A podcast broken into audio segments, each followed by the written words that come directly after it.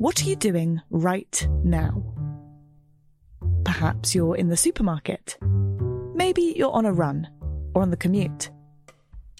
But wherever you are in the world, and whatever you're doing, right now you're also listening to my voice. This is the power of podcasts. The ability to communicate with your audience in an intimate and intentional way through audio. I'm Bea Duncan, Senior Partnerships Producer at Intelligence Squared. We've been a world-leading forum for talks, debates and events for over two decades. And we also use our cutting-edge curation, creativity and editorial expertise to elevate your brand to new audiences with podcasting. Intrigued? To find out what we can do for your organisation, book into a free consultation with me today. Find out more by going to www.intelligence squared dot com forward slash partnerships.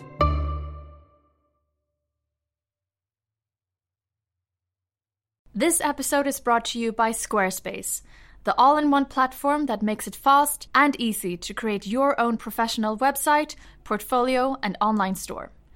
For a free trial and ten percent off, visit squarespace dot com and enter the offer code INTELLIGENCE at the checkout. A better web starts with your website. Thank you for downloading this Intelligence Squared podcast. For more information on our debates, talks, and discussions, visit intelligence squared dot com and sign up to the newsletter. Good evening to all of you here in London and to everyone that's joining us from around the world. I'm Jemima Khan from Intelligence Squared. Welcome to the first in our series of Google Plus versus debates organised by Intelligence Squared. I'm now going to go backstage where we'll be fielding questions from you in the audience and you on the web. And now please welcome our chair for the evening, Emily Maitlis. Thank you very much. Thank you very much. Thank you. Um, good evening. Good evening, ladies and gentlemen. Tonight, the big question is whether or not we should be calling an end to the war on drugs. To debate this, we've assembled the cast the world needs to hear from. We have former presidents of nations on the front line of this war. We have leading spokesmen and women on the subject. We have Richard Branson, Louise Arbour, the former head of the United Nations Office on Drugs and Crime, Antonio Maria Costa. We have the actor, Russell Brand. We have the activist, Julian Assange. We have law enforcement specialists. We have experts and writers on the subject. Now, as you know, some of our speakers are with us here at King's Place in London. Others are going to be joining us via Google's new Hangout technology. Wherever you are, you'll get the chance to put your questions to the speakers. If you're in the hall, you can text your questions to the number on the handout sheet uh, that you've been given. If you're on the web, enter your question and remember to tell us who you're addressing it to, also, if you can, where you're from. Jemima, our audience rep, will be sifting through the messages, your thoughts, your questions in real time on the Hangout, and your vote is, of course, crucial. So, as with all Intelligence Squared debates, we've already asked you to vote, either in the hall here or online. In a short while, I'll be announcing the result of that pre-vote. Then, at the very end of the debate, when you've had a chance to listen to both sides, we'll be asking you to vote again. For those of you here in London, uh, there'll be a ballot box which will come round about ten minutes before the end of the debate, and you just need to tear the ticket in two, use the for or against half to put it in the ballot box. And if you still haven't made up your mind, that's fine too. Just put the whole ticket back into the box. Let us get into the meat of the subject then, and the motion tonight is it's time to end the war on drugs. That war, declared by President Nixon over forty years ago, and involves agreements by all the countries of the world that they will prosecute, punish drug takers, suppliers and producers. Has it worked? Does it still do more good than harm? Is there any reasonable alternative? So, is it time to end the war on drugs? Well, to frame this evening's discussion, please welcome first up the President of Colombia, Juan Manuel Santos. Good evening to everyone around the world watching this event. The first uh, Google Plus versus, uh, I think it's called, debate organized by Intelligence Squared. The subject of the discussion is one of worldwide importance, and it's going to be debated in true democratic fashion, not just by international speakers, but also by a huge audience watching all over the world who have a chance to listen to all the arguments and make up their minds. More than forty years ago, President Richard Nixon declared the war on drugs. Since then, we have been fighting against this global problem, but at a great cost. Sometimes we feel that we have been pedaling on a static bicycle. You look right, you look left, yet you always see the same landscape. Demand for drugs keeps rising, and obviously supply follows. That is why we think it is time to have an in-depth discussion about this situation. We believe that we must look at all the possible alternatives to face this huge challenge in a more effective way.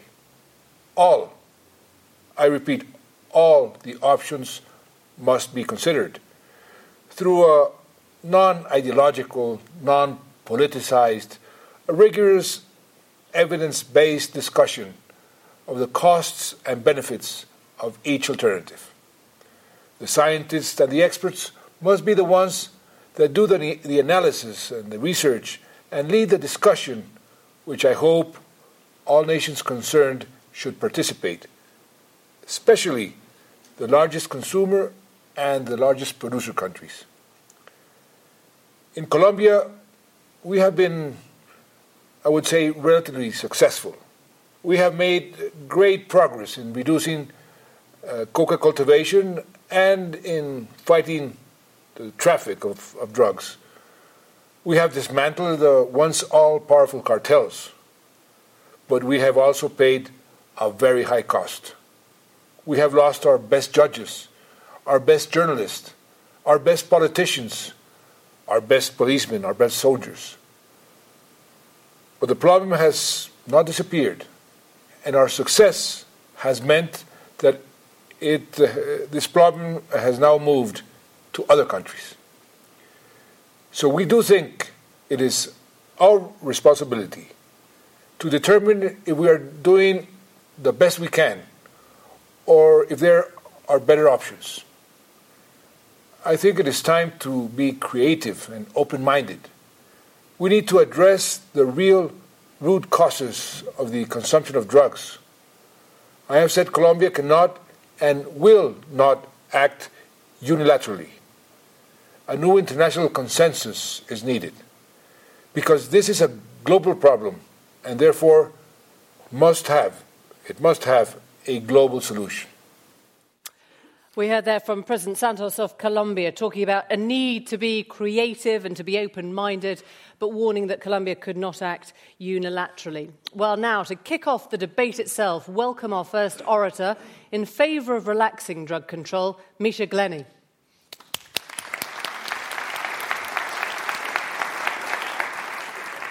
The war on drugs has failed. It just doesn't work. Forty years after Richard Nixon launched this senseless campaign, drugs are more available than ever, they're more powerful than ever. And let's talk a little about the unintended consequences of the war on drugs. And for this, I want to quote an expert in the field who writes of a huge criminal black market that now thrives to get prohibited substances from producers to consumers. The author of that quote? Why, it's none other than my opponent this evening, Antonio Maria Costa. So even those who prosecute the war on drugs recognise the terrible damage that it inflicts. But I want to introduce you to some of his most resolute allies, members of a major marijuana trafficking syndicate that I got to know while I was researching my book on global organised crime, McMafia. These narco-traffickers support the war on drugs. The very guys that we're spending billions trying to track down every year want the policy to continue. Why? Because they're making so much money from an unregulated illicit market, and they are so confident that they'll never get busted that they'd be crazy to switch to an alternative which would regulate them, which would tax them, and perhaps pay for public health services. What about the uh, unintended consequences for public health? Well, in a regulated market, governments can protect people from the deadliest ingredients of narcotics. But by refusing to regulate, governments allow our young people, for example, to snort cocaine, which is cut with rat poison or with fiberglass. That is not protecting our young people. That is killing them. And talking about killing, let's think for a moment of the tens of thousands of innocent victims in Mexico, Afghanistan, and elsewhere, whose deaths are the consequence of the unintended consequences of the war on drugs. Why do so many Latin American leaders now insist to end the war on drugs? It's because it's their compatriots who are paying with their lives for a policy of prohibition which the West can't even enforce. Oh yes, law enforcement. Now, this evening you may hear some witnesses from the other side who will say that the reason the war on drugs isn't working is simply because we don't put enough police resources into it. The U N says that to make this business unprofitable, then we would have to block seventy-five percent of the trade. The current estimate, between twenty and thirty percent. It's not even close. If you want to have the requisite police forces to do something about the war on drugs to make it successful, I'm afraid you'll have to go to North Korea. You know, recently I was talking to a senior official at the British Foreign Office, and he said to me, when they look back in a hundred years' time, will they see this policy for what it is? The emperor's new clothes? The time has come for this immoral, for this inhumane and this irrational policy to stop. Because the emperor is not only stark naked, he's drenched in blood from head to toe. So please join in me in demanding an end to this senseless war on drugs. Thank you.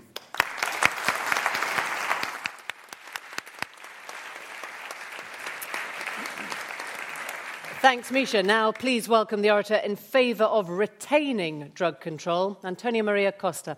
You have four minutes, Antonio. Good evening. Good evening. Ladies and gentlemen, forget about the war on drugs, jargon I never used. The motion tonight is not about war or peace. It's about drug legalization. And this motion must be opposed for many reasons. The first reason is factual. For over a century now, countries have unanimously agreed that drugs are dangerous to health and must be controlled. Without doubt, over time, controls on drugs have protected our health. Listen to the numbers. Tobacco. Misha, this is a good example, or a bad example of a regulated market. Tobacco is consumed by one-third of humanity and kills five million people a year. Alcohol, regulated in Muslim countries, otherwise free, is consumed by a quarter of humanity and kills two and a half million people. Drugs, cocaine, amphetamines, et cetera, are universally controlled and are consumed by a fraction of humanity. Less than five percent admit to use it once a year, which is a very broad definition. Drugs kill five hundred thousand people a year. One-tenth than people killed by the regulated market Misha mentioned, tobacco. My next point is about crime. And I uh, confirm what I said, and I will say it again. Drug prohibition has caused crime. We must fight it, but not with the simplistic argument, legalize drugs and crime will disappear. Please. Misha, the world is not flat, with only two dimensions, drugs and crime. What about health? I said and repeat that legalization will cause a drug epidemic. And I give you the evidence. Not based on the common sense notion that greater availability of anything, drugs or anything else, causes great use, and in this case, addiction. There is something much, much more sinister around here. Behind posh meetings like tonight are big investors in the expectation that drugs one day will be legal.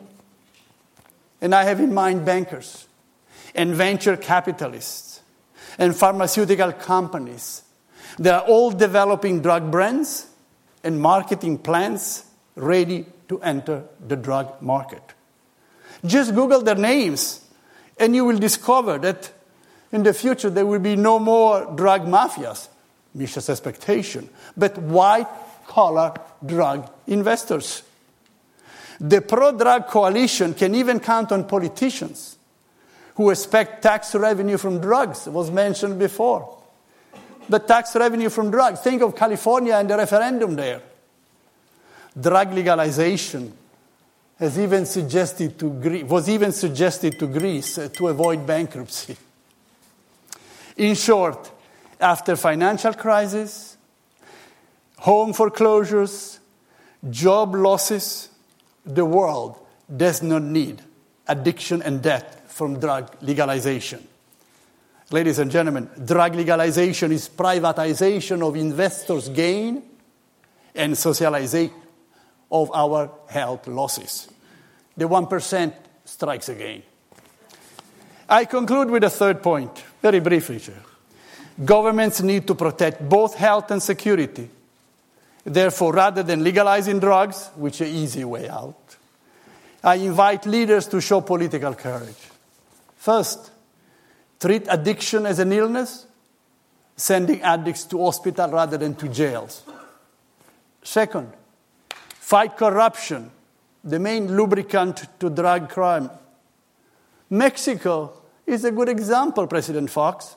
It, rank, it ranks ninety-nine in the World Index of Integrity. How can a corrupt country fight crime?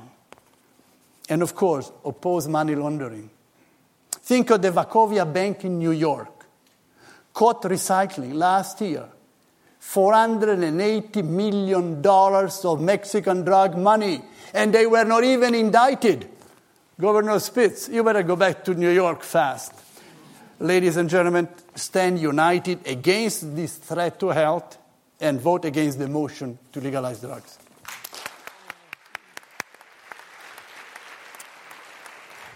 Thank you very much, uh, Antonio. Now, before we continue with the debate, I'm going to read out the result of the pre-vote on the web.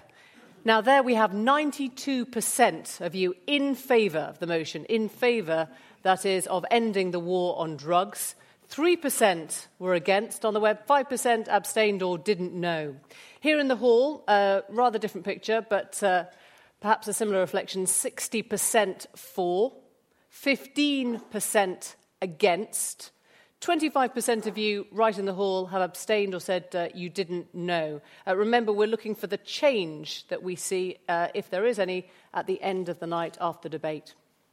We're going to move on to the next stage of the debate, in which our two advocates on either side of the argument are going to question our eminent witnesses. Now, the stage will be divided into three separate acts, each devoted to a major theme relating to the war on drugs.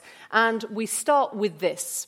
End the war on drugs to break the power of the drug cartels and release their grip on politics.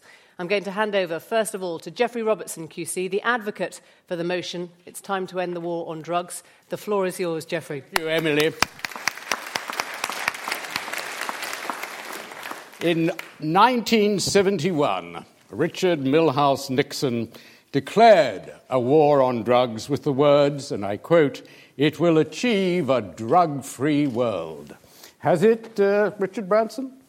Uh, no, it hasn't. It's, it's um, filled our prisons. Um, it's uh, not cut down the usage. Um, it's cost millions in taxpayers' dollars. Uh, it's fueled organised crime.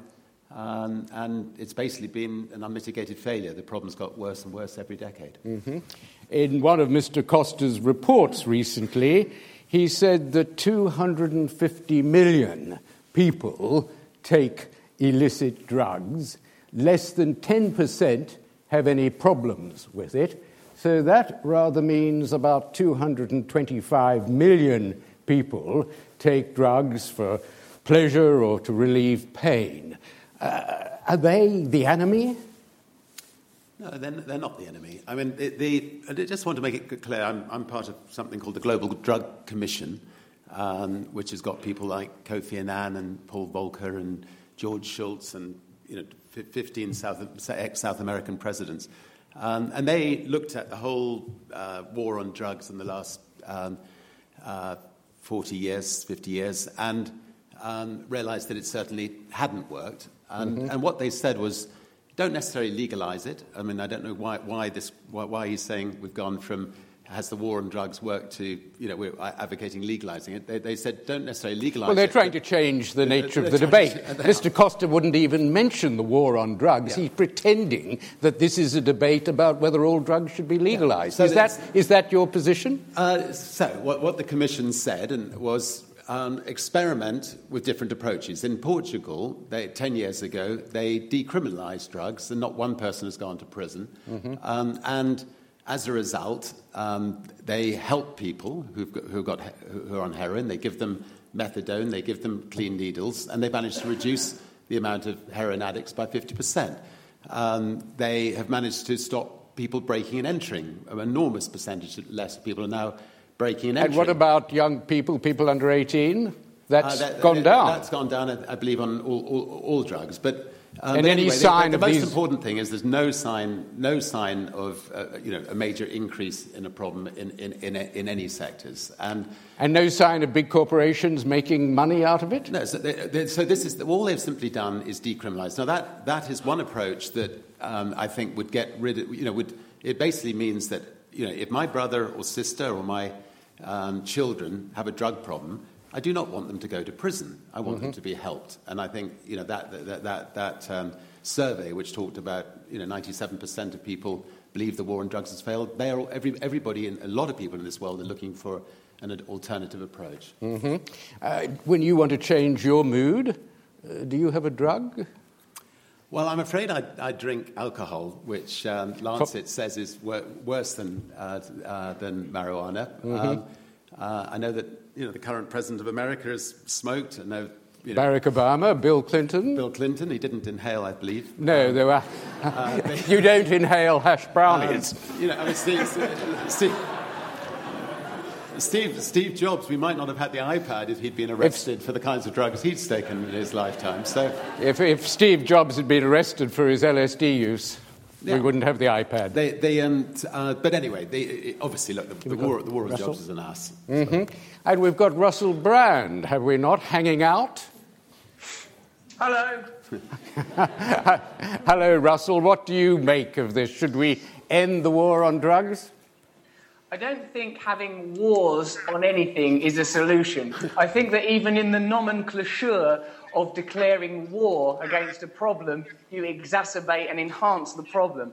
I'm a recovering drug addict and know that drug addiction is an illness, it's a disease. So mm-hmm. by criminalising that, you criminalise a huge percentage of the population, you malign them and stigmatise them, you generate more crime, you create a criminal culture. And speaking from a, from the perspective of a sufferer, it's simply not helpful. You feel like that you're outside of the mainstream culture. Uh, you and Richard made some interesting points about uh, influential figures. I mean, the President of the United States, he's kind of influential. Steve Jobs, he's kind of influential. The views no, drugs, and Russell and Brand, too. What was your drug of choice, Russell?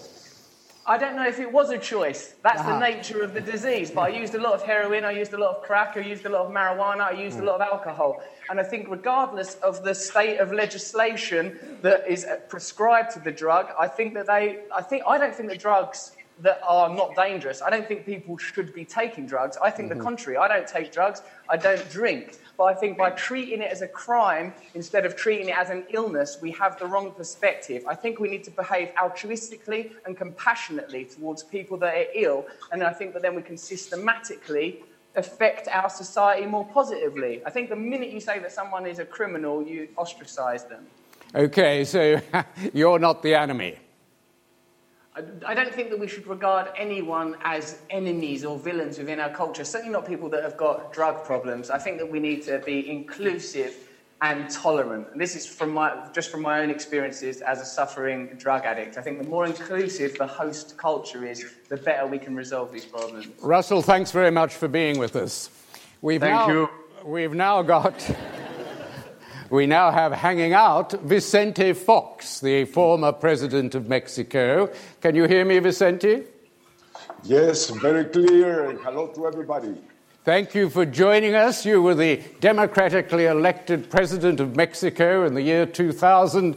You said when you started, the war on drugs is the mother of all battles. How do you feel about it now? Well, uh, I feel that... Uh, In the case of Mexico, it's most urgent that we stop the war, and we need to reach peace, because on peaceful and harmful and joyful scenarios is the only way that human beings perform at the very best. So we have to stop the war that has caused close to sixty thousand young kids killed, fifteen, twenty-five-year-olds, among them many innocents, among them over hundreds of policemen and hundreds of military. Is there a real I climate, think... is there a climate of fear in Mexico today because of the war on drugs? It's the loss and the cost is incredible, starting with fear that has caused loss of hope to the future. Our youth cannot even think of a future. They want this war to be stopped. Number two, this war has caused a strong and heavy economic burden on the development of the nation. The loss of tourism, the loss of foreign investment, the loss of our pace of growth. There is my friend Fernando Enrique Cardoso. When I was president, Mexican economy was twenty-five percent larger than Brazilian. Mm-hmm. And today, Brazilian economy is fifty percent larger than and have, I just want to, I'm going to come back to you, but you've come under pressure from the White House, haven't you, in two thousand six, not to decriminalize small amounts of cocaine and cannabis? Well, uh, of course, Mexico's uh, consumption of drugs is not penalized. United States consumption of drugs is penalized. Mm-hmm. And millions of consumers in that nation are walking on the street without nobody uh, making them responsible for what they call a crime. President, President Fox, I'm going to come back to you later, but because of our shortness of time, I've, I'm going to you, Johan. Is this just a metaphor, war on drugs, or are no, people it, being hurt? It's not like the war on poverty, which is a politician's metaphor. This is an actual war fought with actual guns just as much as Vietnam or Iraq. And it's really important to explain the mechanism by which that happens. When you criminalise a really popular substance, it doesn't vanish.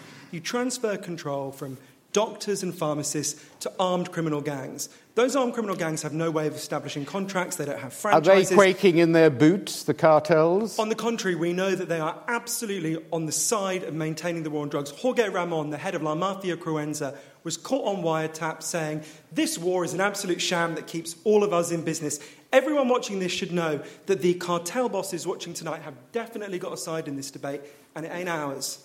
Right. What about other it's, it's author- just... what about other authoritarian countries? What about China? What do they do? Well, we know that any country that enforces the war on drugs has a significant ri- rise in the homicide rate, which is really important to understand. After alcohol prohibition ended in the United States, the homicide rate fell by twenty percent and never rose again to the same level. Very quickly, China, China and Russia, please, to end. Sure. Well, China is currently, as we speak, detaining half a million addicts in what are effectively gulags. Torture is absolutely widespread. They're forced labour camps. That's the face of the war on drugs in the largest country in the world. And what about Russia, finally? Well, Russia's following the Chinese model, absolutely, and it's the reason why Russia has the highest H I V rate, rise, fastest rising H I V rate in the world. Because when you crack down really hard on heroin addicts, they hide their needles, they throw them away and share them. The war on drugs is the biggest friend that the H I V virus ever had. Johan, thank you. Jeffrey Robertson and witnesses, thank you all very much indeed. I'm now going to invite Eliot Spitzer, the advocate against tonight's motion. It's time to end the war on drugs. Eliot, put your witnesses. Thank you, Emily. Let me invite uh, General McCaffrey up. General, you, just to set the stage and so everybody understands, not only were a general in the United States Army, which is not to continue the metaphor of war, but also were in charge of drug policy during President Clinton, Clinton's presidency. Is that correct? Yeah, and I've continued uh, since then being heavily involved in prevention primarily, but also drug and alcohol treatment programs throughout the United States. I tried to be supportive of the National Institute of Health research programs. I'm still very much engaged in the issue. Uh, uh, Governor Spitzer, if I can, let me just begin by complimenting uh, Antonio Maria Costa on his comments. They really summarize nicely what we're talking about. There's no reason for us to debate Uh, whether we're either going to prohibit uh, major drug cartels from murdering sixty thousand Mexicans, or on the other hand, having effective prevention education programs, reducing the consumption of alcohol and illegal drugs by adolescents from the sixth to the eighth grade, and trying to deal rationally with a medical model on dealing with. In the United States, three hundred seven million of us, probably sixteen million of us, have a chronic substance abuse program uh, problem. So the underlined one data point we've got to get in the table. In the United States, which frequently we mention in this debate, we have reduced drug consumption by a third in the last uh, three decades. Uh, cocaine use is down by some forty-three percent. Meth use has been cut in half. If you're in high-tech industry and the armed forces, et cetera, we have minimal drug use. General, so the bottom let me... line is what I support is prevention and education and effective drug treatment while remaining adamant that we will confront international crime and the production of drugs. Look, General, you have given a stupendous summary of what the primary objectives are, and I just want to make it clear, when you listen to the powerful statements from Richard Branson and, and the others, we do not oppose any of what they were suggesting in terms of prevention, in terms of treatment. Do you, do we in the United States send users to jail merely because they're users? Look, I've been in half the jails and prisons in America. We have a disgracefully high incarceration rate, I might add, probably two point one million people behind bars. I'm heavily involved in the uh, inadequate treatment capacity we've built. We've got about three and a half million people in treatment, way under what the requirement is. But as a general statement, if I walked out the front door of this beautiful resort hotel smoking a doobie, it would be almost impossible to get arrested, for God's sakes, never mind prosecuted and jailed. You end up behind bars. I'd say eighty percent of the people behind bars have an alcohol or drug problem because I was breaking into your house or stealing your car or doing male street prostitution.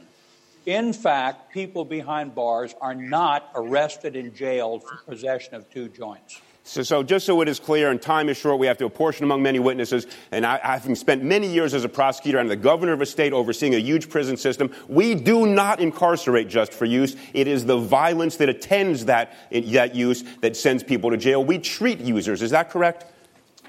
Without question. Again, you know, I go back to real-world law enforcement, prosecutors, jailed.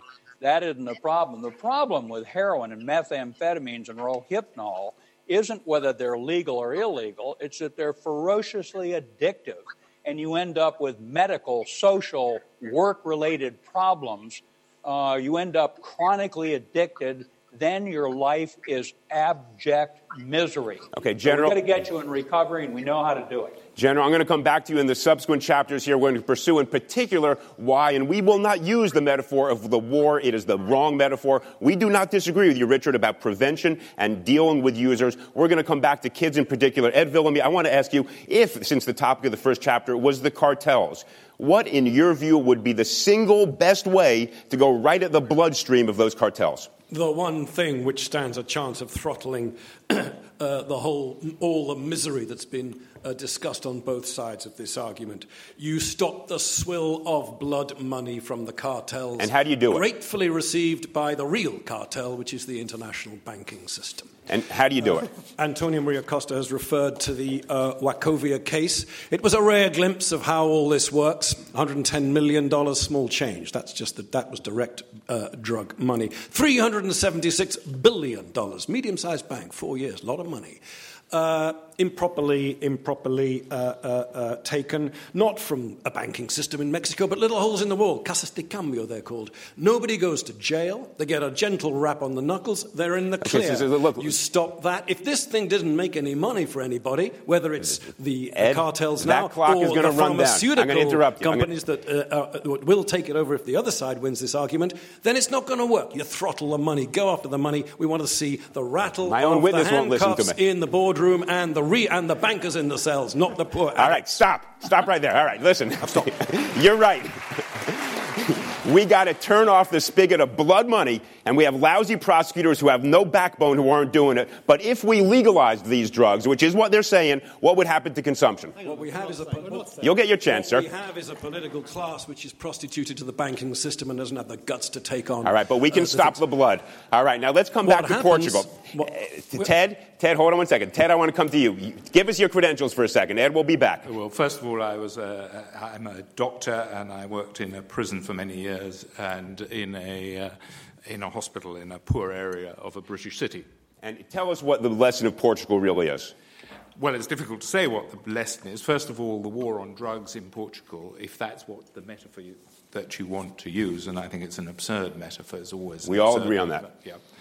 Um, uh, the first thing is it hasn't stopped because it's not legal to distribute drugs. It's not legal to import them or produce them. That's the first thing.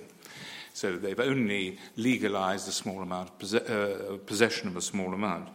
Actually, the crime rate has increased. It's not true that breaking and entering has reduced. It's actually increased slightly. I'm not saying it's increased because of it, but it is not true that the relationship between crime and drugs is as simple as uh, presented. All right, now, we're going to come back to you also later because this issue of Portugal is critically important in terms of learning the lessons, but I want to go to Sandeep Chawla, who is also from the U N. Sandeep, let me ask you this. You have studied drug issues. You're up there on the hangout. Where are you? Up there. No, that's General McCaffrey. Sandeep, answer this question for me. If we were to pa- increase the access to drugs, do you think that use would go up or go down? I think, I think use would definitely go up, as would public health costs. And so while use... crime rates may come down, public health costs and use would definitely go up. You've had the evidence of alcohol and tobacco. You can have it again for many other substances like this where use would go up. So what we are looking to do here is we do not need to stop the war on drug cartels and traffickers, but we do need to stop the war on drug users, and we need to treat them. So we all agree on that. And everybody on both sides of this has agreed we need to treat those who are users, but continue the prosecution of those who distribute and grow. And you just said if use goes up when you decriminalize, does that mean addiction among kids would go up as well? If that's a question to me, yes, yes I, I think it probably would, because all the evidence tells us that the largest amount of experimentation with substance use, with substance abuse, with psychoactive drugs, is with people in their younger ages. And as you get older, the tendency to reduce consumption, call it an age containment effect if you like, tends to happen. So there is a greater tendency in the young years to experiment more with substances. So it's likely that any kind of easing in availability will increase use levels, particularly among young people. Thank you, sir. So if there's one imperative here, which is to make sure kids do not become addicts, then making it easier to get access to drugs, just as was the case with tobacco and alcohol, we will have more kids who are addicts. Is that correct? Yes, I think it's probably likely that that is the case. And every other attempt to find analogies, for instance, any kind of system in which you would regulate the use of the currently illicit drugs and remove prohibition. There are several countries in the world, for instance, the United States at the moment, which have an upcoming epidemic with prescription pharmaceutical drugs. And these are already regulated and controlled, and yet there's an epidemic with them. So it's perfectly likely that you make availability easy, you regulate it lightly, and use will go up, just the way as it has done with alcohol and tobacco over the years. And now we are trying to stop the prescription drug epidemic. We are trying to develop grassroots movements against tobacco consumption. Do we really want to set the clock back and try and lighten the regulation we have on these drugs? I think the trick is to do both public health and prohibition together. And I think the trick is to remember the fact that we have in fifty years made mistakes because we put law enforcement San- and Sandeep, prohibition we must, on the top. We forgot about public health. Our, our time is up. Our time is up. We don't want to overrun. Thank you, sir. That was a perfect answer. I appreciate it. Eliot, thank you very much. Um, And thanks to all the witnesses. We come into a slightly more um, freewheeling point in the debate uh, when voice from the panel and the audience can join uh, the debate. And I'm going to start off. I know we lose Russell Brand uh, very shortly, so perhaps we should just take uh, a response uh, to you. First of all, Russell Brand, you heard from Sandeep Chawla there that drug use would go up as a result of an end to the war on drugs. Uh, can well, you... Yes, I suppose it's kind of obvious that if something is more freely available, more people would do it. If we all lived in Willy Wonka's chocolate factory, perhaps we would eat more chocolate. But what I'm saying is the, the situation they're describing is the one that currently exists. There is already uh, prohibition against drugs, and it candidly, palpably, obviously isn't working. And also, there's no problem with taking people taking drugs if they're not drug addicts. If people don't have a drug problem, let them take drugs. The problem is some people have defective personalities that, like me, like if they take drugs, it's problematic. And if we criminalise them, it's the wrong cultural model. We need to treat people as if, like, the, that's why the crime happens. That geezer there that said if he, he could wander out of his building smoking a doobie, though that was the most preposterous image of the many lunatic images that have been presented. Like, yeah, of course that's no problem for people who innocently walk around smoking a doobie. That's not creating a problem. But once people are addicted to marijuana or any drug, then we need to have an infrastructure that protects those people. And if we fundamentally categorise those people as criminals, that's the wrong way of addressing it. Eliot Spitzer can make an argument for anything. He's a brilliant, articulate and wonderful man. He should still be the governor of New York. But the simple fact is, is we need to treat these people, uh, in w- a category within which I'm included, as sick, not as criminals. And then they can have treatment and help. It's the wrong social model. It's the wrong mindset. We need to pr- approach people altruistically and lovingly, not treat them as criminals, because the inevitable social and criminal problems that come from drug use are as a result of its criminalisation. Okay. That's the problem. Russell Brand, thanks very much. Let's take a question from the front row. Uh, Peter Hitchens, you had your hand up. Before he goes, I, I'd like to ask the alleged comedian in the hat uh, whether he... Whether he, well, I no, we've had a lot of him, uh, and far too far too much for me, but he says he's not responsible for his own drug taking. Isn't the problem with the Western countries that we repeatedly say, oh, we're not responsible. When we take drugs, oh, we do it because we're made to. Somebody made me do it.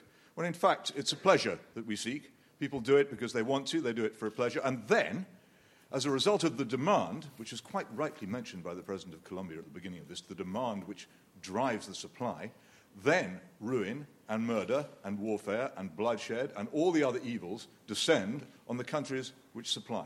It all comes from us. It comes from rich Western kids selfishly following their pleasures and, and, creating, and, and creating a worldwide industry and a huge flow of money which is disastrous for the entire globe. And we don't ever address it. Um, Russell Brand, I'll, I'll let you quick, have a quick right to reply. I think you were being called a selfish kid there. He certainly is. to receive your bigotry from another medium other than the hate rag, the Mail on Sunday, through which you normally peddle hatred, insular thought, lack of love between human beings. So, what I'm saying, have, mate, have an well, argument you know, for a moment, not, would you? Whether or not I'm selfish or wearing a hat is redundant and irrelevant. These are the kind of personal attacks, the aggressive stance that you continually adopt to vilify people needlessly. Hey, what's next? Oh, criminalise being a bit brown? Is that your next policy from the Mail on Sunday? That's we a, can't listen to that, people that, like you anymore. That, We're too evolved a, as a species. That, that's an idiotic slur. And I notice you don't actually answer my argument. Are you responsible for your actions, or are you not? Do you take drugs there because you have to or because you want to? Peter, in spite of what Margaret Thatcher said, there is such a thing as society. We are responsible for one another. If we treat people compassionately for your and with love, actions? Then people will benefit. Mister People, of course, are responsible for their actions. The You're responsible for writing for a bigoted newspaper. Okay, yes, finish your point, Russell Brand. Are you responsible for your actions?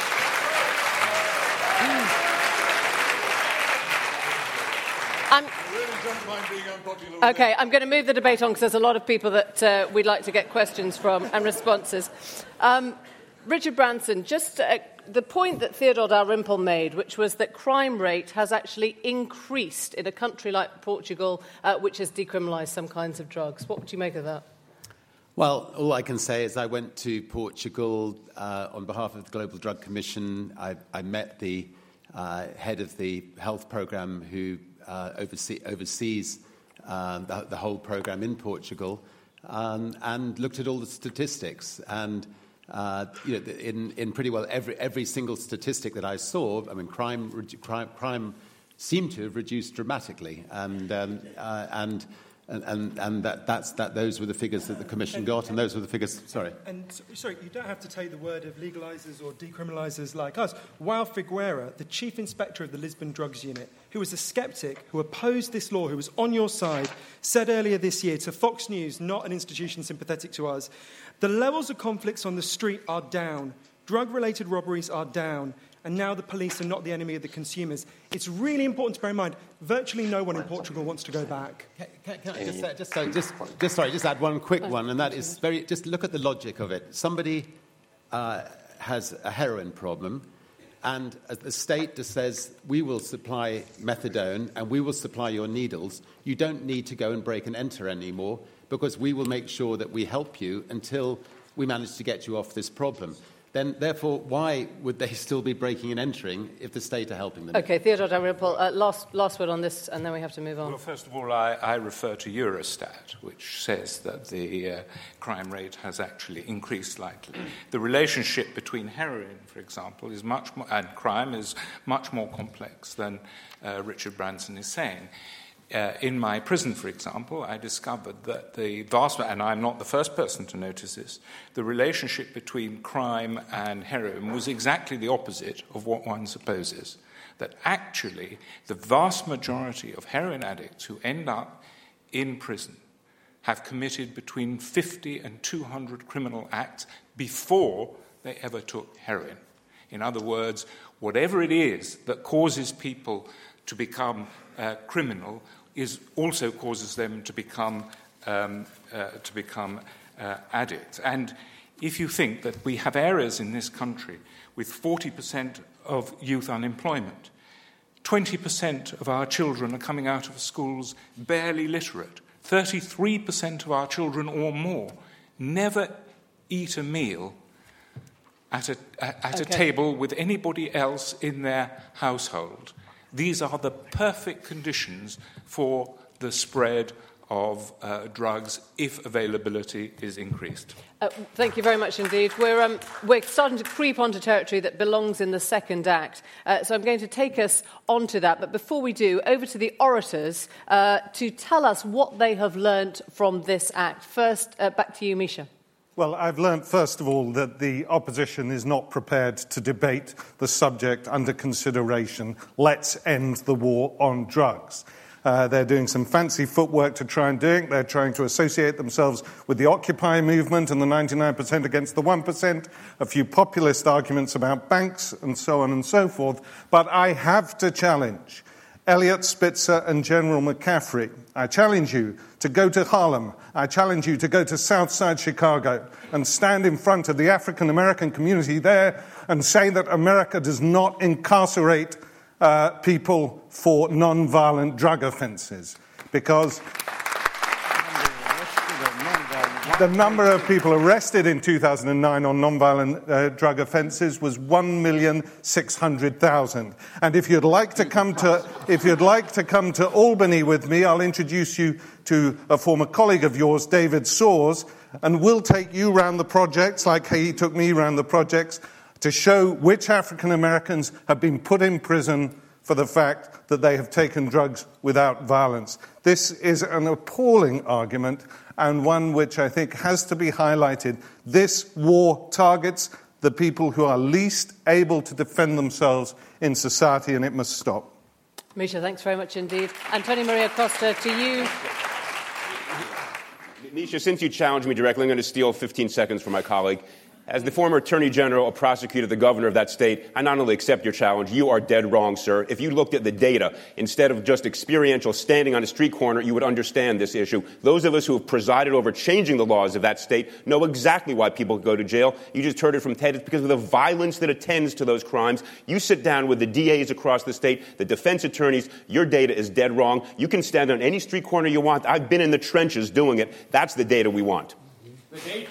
Okay. The data uh, is on Google Plus, where the data is in the New York State. Right. Six million arrested on non-violent drug charges. We can take this into the next act. Uh, Antonio, I'm sorry, they've all eaten into your time. Uh, you have fifty no. seconds no. left to tell us what you, as the orator, I, have learned from this act. I am sorry, I will not accept that bullying. Okay. Uh, Misha and the Yes Party said, stop the war on drugs. I say, stop all drug wars. And let me explain. The people at this table represent ten percent of humanity. And we propose drug policy for the world, forgetting drugs crime that we perpetrated. You see, in two thousand twelve, we celebrate a dreadful anniversary, one that makes my guts twist and turn. one hundred fifty years from the end of the Opium Wars, when the West, our countries, forced China to consume drugs. At that time, just like now, greedy investors, it was the East India Company, as you recall, wanted to make money by poisoning the Chinese with opium. China opposed this. Our countries went to war. Our countries won the war and forced the Chinese to consume drugs for a century. Tens of millions of people died in China for addiction, war, and famine.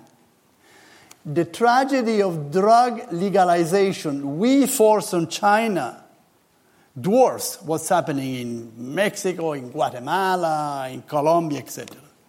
To conclude, when I hear investors in Europe and North America advocating drug legalization behind the fig leaves of a campaign to stop the war on drugs, I cringe and I say, stop all drugs wars, whether fought by bullets or by bombs. Investors' greed can be as harmful as mafia's guns. Drugs have come from both sides of the aisle. Therefore, vote no and vote against this motion. Thank you very much. Antonio Maria Costa, thank you very much indeed. That brings us to the end of Act One. Thanks to all our witnesses for that. We're going to have uh, a, a short change of cast now, where we're going to ask uh, some new members to join me up on the panel. And uh, if you could just welcome now our witnesses for Act Two. Uh, Theodore, you're staying with me, uh, joined by Ian Blair, who will uh, come up and join us here. Thanks very much, Ian. Nigel Keegan and Neil McKeganey on my left. And joining Richard Branson uh, is Bernard Kouchner, uh, former Foreign Secretary of France, uh, Louise Arbour from the U N, and Steve Rolls. Uh, if you could all take your places just beside me. Uh, Bernard, you're next to Richard. Louise, you're next to Bernard, and um, with uh... this time The question we're asking or posing is this. It's cheaper, it's more effective, and it is kinder to treat drug abuse as a public health problem rather than a crime. First of all, we're going to hear from Fernando Enrique Cardoso, the former president of Brazil, who's going to make a brief statement. Well, thank you very much. I was uh, paying attention to the previous discussion, and I was surprised because in our case in Latin America, we, when we start to discuss the question of drugs, some former presidents in Latin America, one from Colombia, President Gaviria, another from Mexico, President Zedillo, and myself from Brazil, we had in, in our mind the idea that the war on drugs was not a concept, was not a discussion, a theoretical discussion. Was a, a matter of fact, people have been uh, killed because of that, massively. And the results were very bad, a kind of complete failure in the sense that it was impossible to control cartels, as President Santos from Colombia just said before me. So for us, this is not a, a theoretical a, a case, it's a, it's a practical question, and it relates to democracy, because our, our democracy is being undermined by the existence of powerful cartels, and these cartels are also in, in, in struggle. And the point is that in some cases, like in Mexico, they are being armed, because in the United States it's possible to, to buy armament, buy free. And then they came to Mexico, and different groups or different gangs are, are, are killing each other. So it's, it's a practical uh, situation. Secondly, we are facing a situation of poverty, not just in, in the countries I, I mentioned already, but also in Africa, mainly in the western part of, of, of Africa. Again, the cartels are taking uh, a large uh, part of the power system, you know, influencing through corruption and dismantling the authority in these areas. So for us, there is a war in process, and this war has been, up to today, a failure. You have to, to try to, to look after different approaches. That's why President Santos is asking, and just now again, we have a, a, a summit of the Americas composed by, by President to discuss what the options are. In the case of our commission, the, the so-called uh, Global Commission on Drug Policy, and I'm the, the head of this uh, commission, this is, is a commission that we create after the Latin American Commission. In our commission, the, we have some consensus. Simple consensus. First is to end the criminalization of people who use drugs and do not harm others. Maybe this is uh, I, I, what I heard up to now was this is almost consensual, but in practice, not like that. In practice, the truth is that people are being put in jail just because they are using drugs. Senor Cardoso, I'm, I'm just going to ask you to wrap up, uh, if you can, the next twenty or so seconds. Yeah. So the second.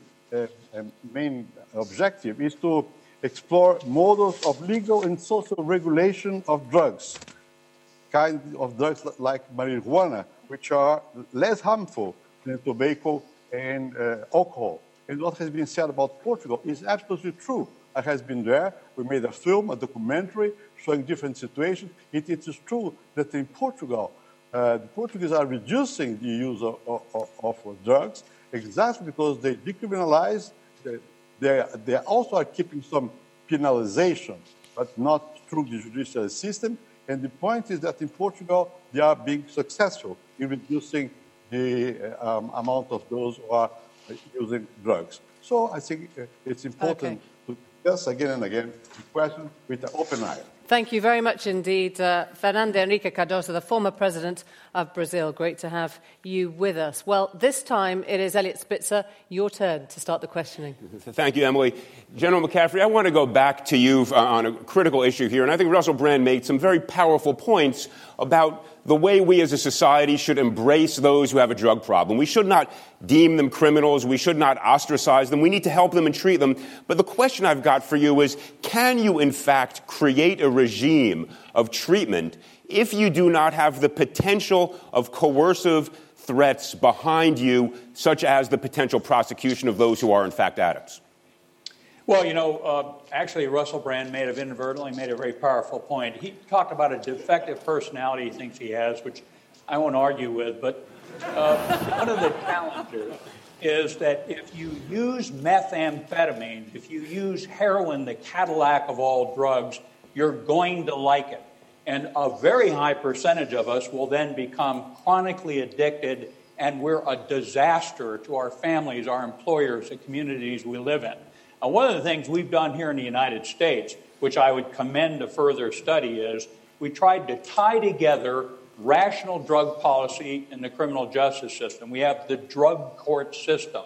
Uh, we started with a dozen. I got it up to around one thousand while I was in public life with the Clinton administration. We're now around three thousand. Uh, if you're arrested on Monday night for breaking and entering, you're a chronic heroin addict. We put you in treatment. We drug test you. A year later, eighty percent likely you'll have markedly changed your drug-taking behavior. Notice I didn't say cure. So I do think that uh, the drug court system is something that needs to be looked at by the other participants. And, General, just not to put too fine a point on it, though, I want to come back to the importance of having that coercive pressure of a judicial system as part of the opportunity to impose treatment upon the individual who is either an addict or a potential addict. Is that what you're saying? Yeah, sure. And by the way, coercive means family intervention with your employer on a confrontation to get you into treatment.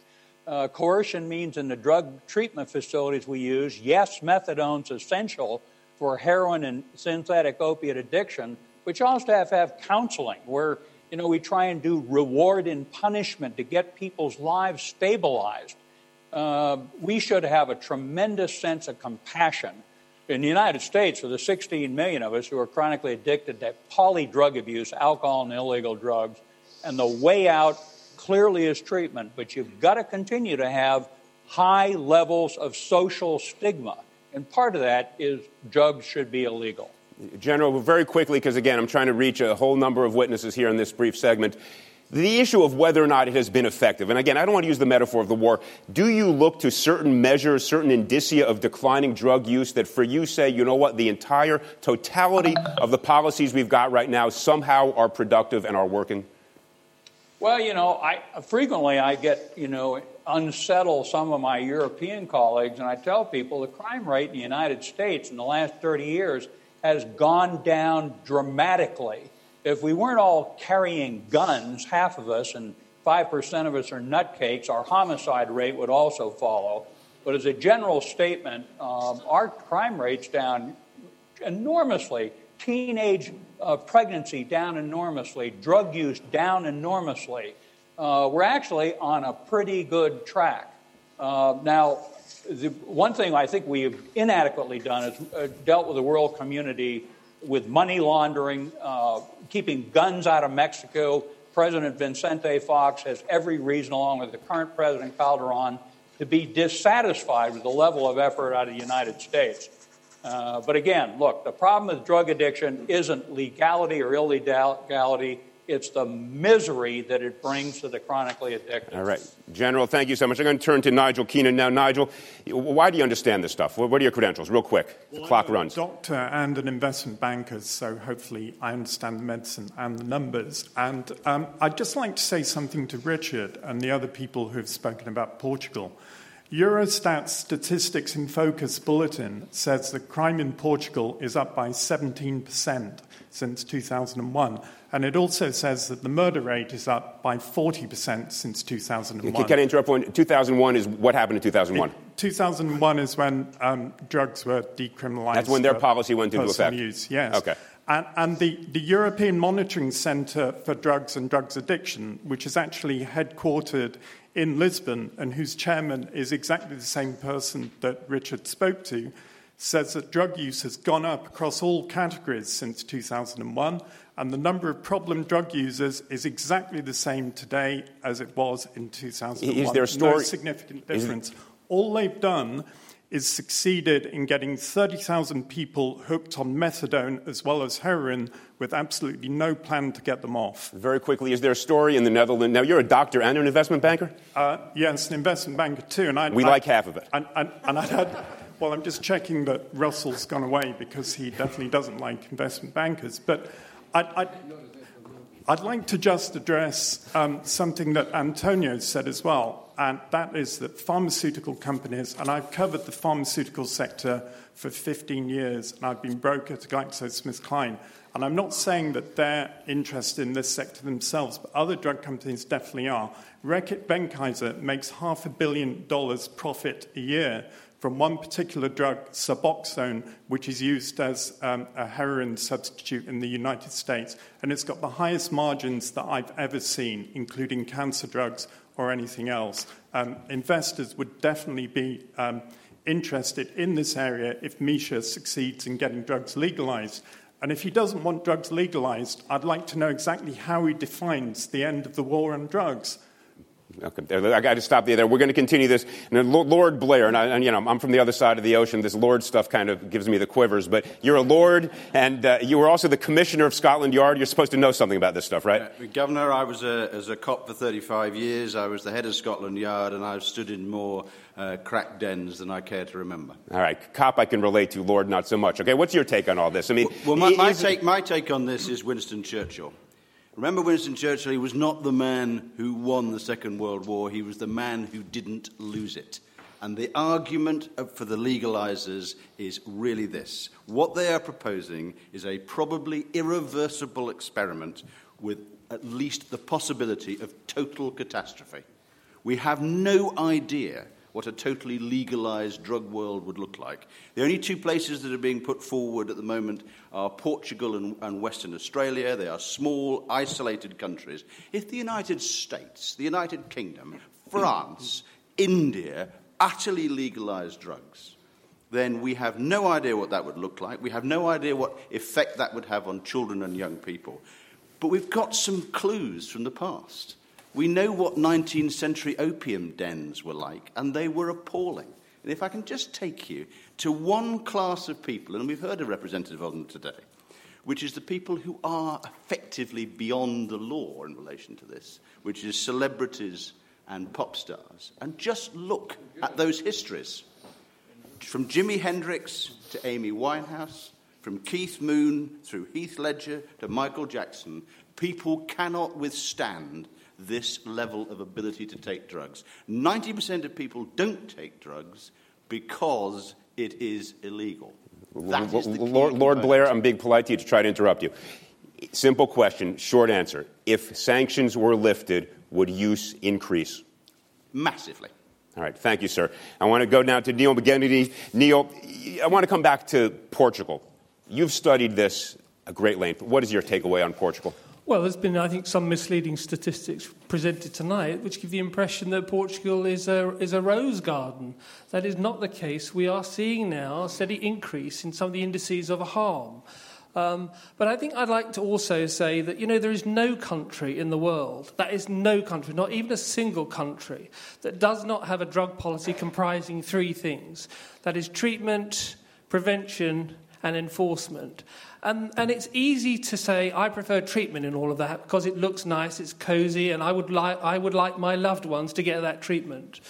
But, you know, drug policy is a three-legged stool, and you saw away at one of those legs, and you can and you can predict what the consequence is going to be. Now, we need effective treatment, we need effective prevention, but we need effective enforcement as well.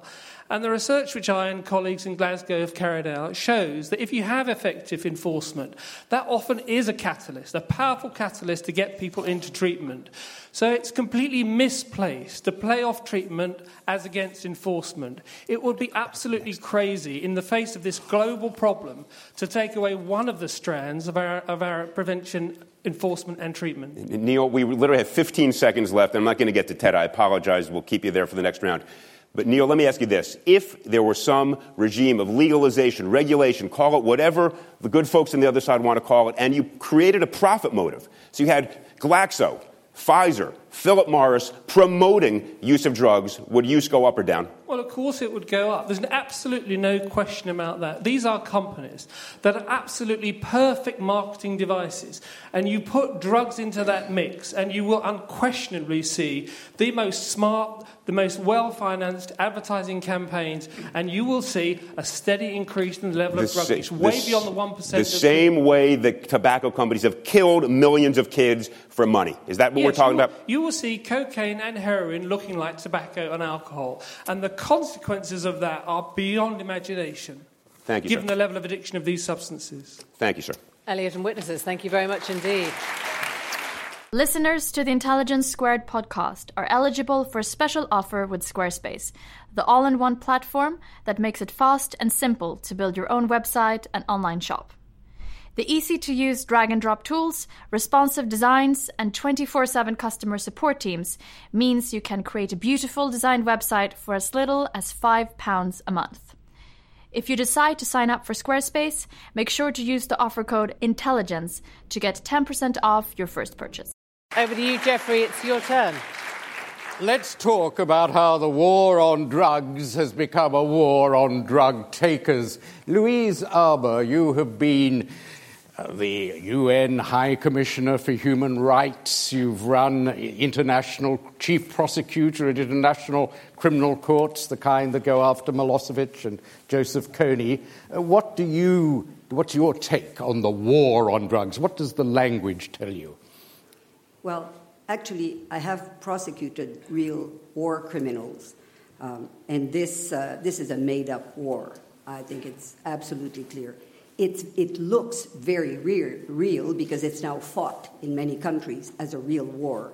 But the rhetoric, I think, of the, the war on drugs discloses, I think, uh, a completely uh, failed policy.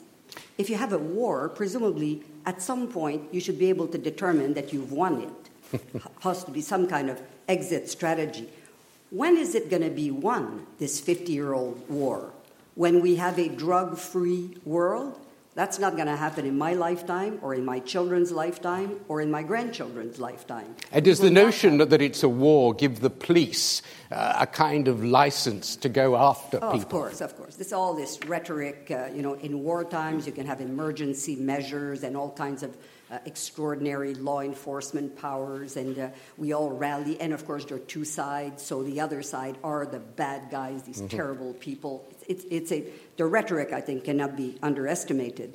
But it seems to me that what we also have to, to recognize is that it's an objective that is unattainable. People, there is a gigantic appetite for all kinds of psychoactive substances, alcohol, tobacco, use of prescription drugs. This is their... I don't think we need to make the case that we will eliminate that. But you've heard their argument. Uh, their argument is, oh, you need these laws, you need the threat of prison stigma in order to make treatment work. Uh, as a former chief prosecutor, does that argument work with you? Well, first of all, you don't need to treat everybody. Not everybody is an alcoholic. A lot of people have a drink. Uh, not everybody is an addict. Those who are are in very profound distress. And to link them to this criminal underworld, it seems to me, only adds to their predicaments. Completely wrong. So you can't make the argument that you need both treatment and the big stick of imprisonment. You have to because choose. Because does, he, does arrest, does putting them in the process itself dangerous? Yes, and actually, let me take on. People in jail, I won't speak for America. I come from Canada. I've been a judge in Canada for fifteen years. They're not all in there for violent crimes and happen to be drug users. If that was the case, we could abolish the offense of possession of narcotics, possession for the purpose of trafficking, and trafficking. Mm-hmm. We'd catch them all for these so-called violent crimes for which... And finally, I think, as the result of the war on drugs, we have a number of countries, twenty-two, that actually execute people for possession and well, carrying of drugs. That's the ultimate. I we think. have Iran, we have Singapore. If you've got two hundred grams of cannabis, you swing.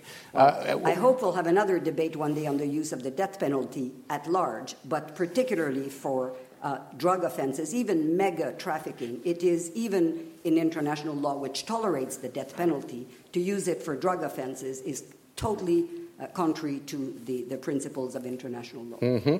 Let me move to Bernard Kouchner. You're a doctor. You were the founder of Médecins Sans Frontières. You've been the health minister of France, the foreign minister of France. How does it stack up for you? Is there anything in this idea that we need to be penal in order to get people into treatment? Well, certainly. But first, I believe very clearly for everybody, it should be the same. We have lost the war on drugs. Otherwise, we have to wait for one century more, we have lost the war. It was not effective. The drug consumers are more numerous, and the consumption is higher. So we have lost.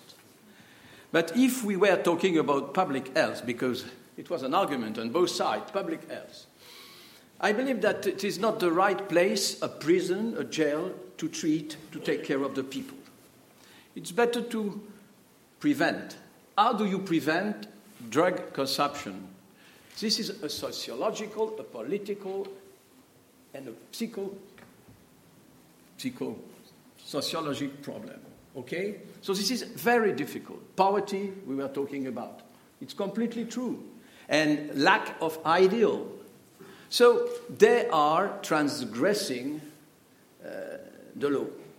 So we do we have to reinforce the law just to force the young guys to respect that? This is impossible. Look, history has no memory. But we were acting the same way against alcohol and against tobacco. So what was the result? First, the, the, the alcohol consumers were not so high after the end of prohibition. But meanwhile, we had to reinforce the mafia, and we did. We had Al Capone, et cetera. And it was a stupid war. Okay, tobacco. It has taken forty years to convince, and you were right, Governor, about the tobacco firms. But, well, now we have an experience. And so it must be under the control of a state, uh, government control. Government are, control. Absolutely. So ending the war on drugs doesn't mean open slather. It doesn't mean legalization. It doesn't mean According to my big opinion, drum no. companies. It means nationalize. It could mean nationalization. It must be no a regulation. Or restriction or regulation. A regulation like we did with alcohol, like we did with tobacco. It's impossible to smoke in a public place. It's impossible to drive if you are uh, a certain percentage of um, of alcohol in the blood, et cetera. The same thing. This is the first step. After. For uh, legalization, we'll see. But regulation, it, mm-hmm. it will def- to, to, to get confidence, to, to, be, to be, let's say, in position to talk to the people. We have to inform, to inform, to inform, and to educate. That is to say, at school, primary school, secondary school, to talk about the problem of drugs or not. But don't, please, stop and I mean, forbid to all everybody to take any psycho. Stimulant, if I may. Is there a this right? Is, is there a right? Do you think okay, a human right to give us take? For example, to, to bypass the, the, uh, in the same time the risk and the transgression. People are not uh, robots, huh? So let them talk with uh, the educators and sometimes the doctors and sometimes the lawyers. Right. I'll talk Public to debate. Steve Rolls. I'll bring you in. What do you make of this idea that if you end the war on drugs, you have suddenly all the big drug companies coming in? Well, I mean, what, what, what would happen? We're, we're talking about moving from a, a criminal sphere into a sphere of government, uh, potentially government regulation, which can be as strict or as uh, as relaxed as we would want it to be. It's effectively a blank slate. So, you know, the the idea that... Uh, that big pharmaceutical companies would take over these things and aggressively market them is, you know, that, that's I think that's wishful thinking. We can be as, as strict or, and as uh, tight in our regulations as, as we want to be. Have they done that in Portugal? Have they done it in well, Amsterdam? No, they they've only decriminalised use in Portugal. They're, they're not talking about actually regulated markets. But if we do go in that in that direction, and I, I think certainly we should.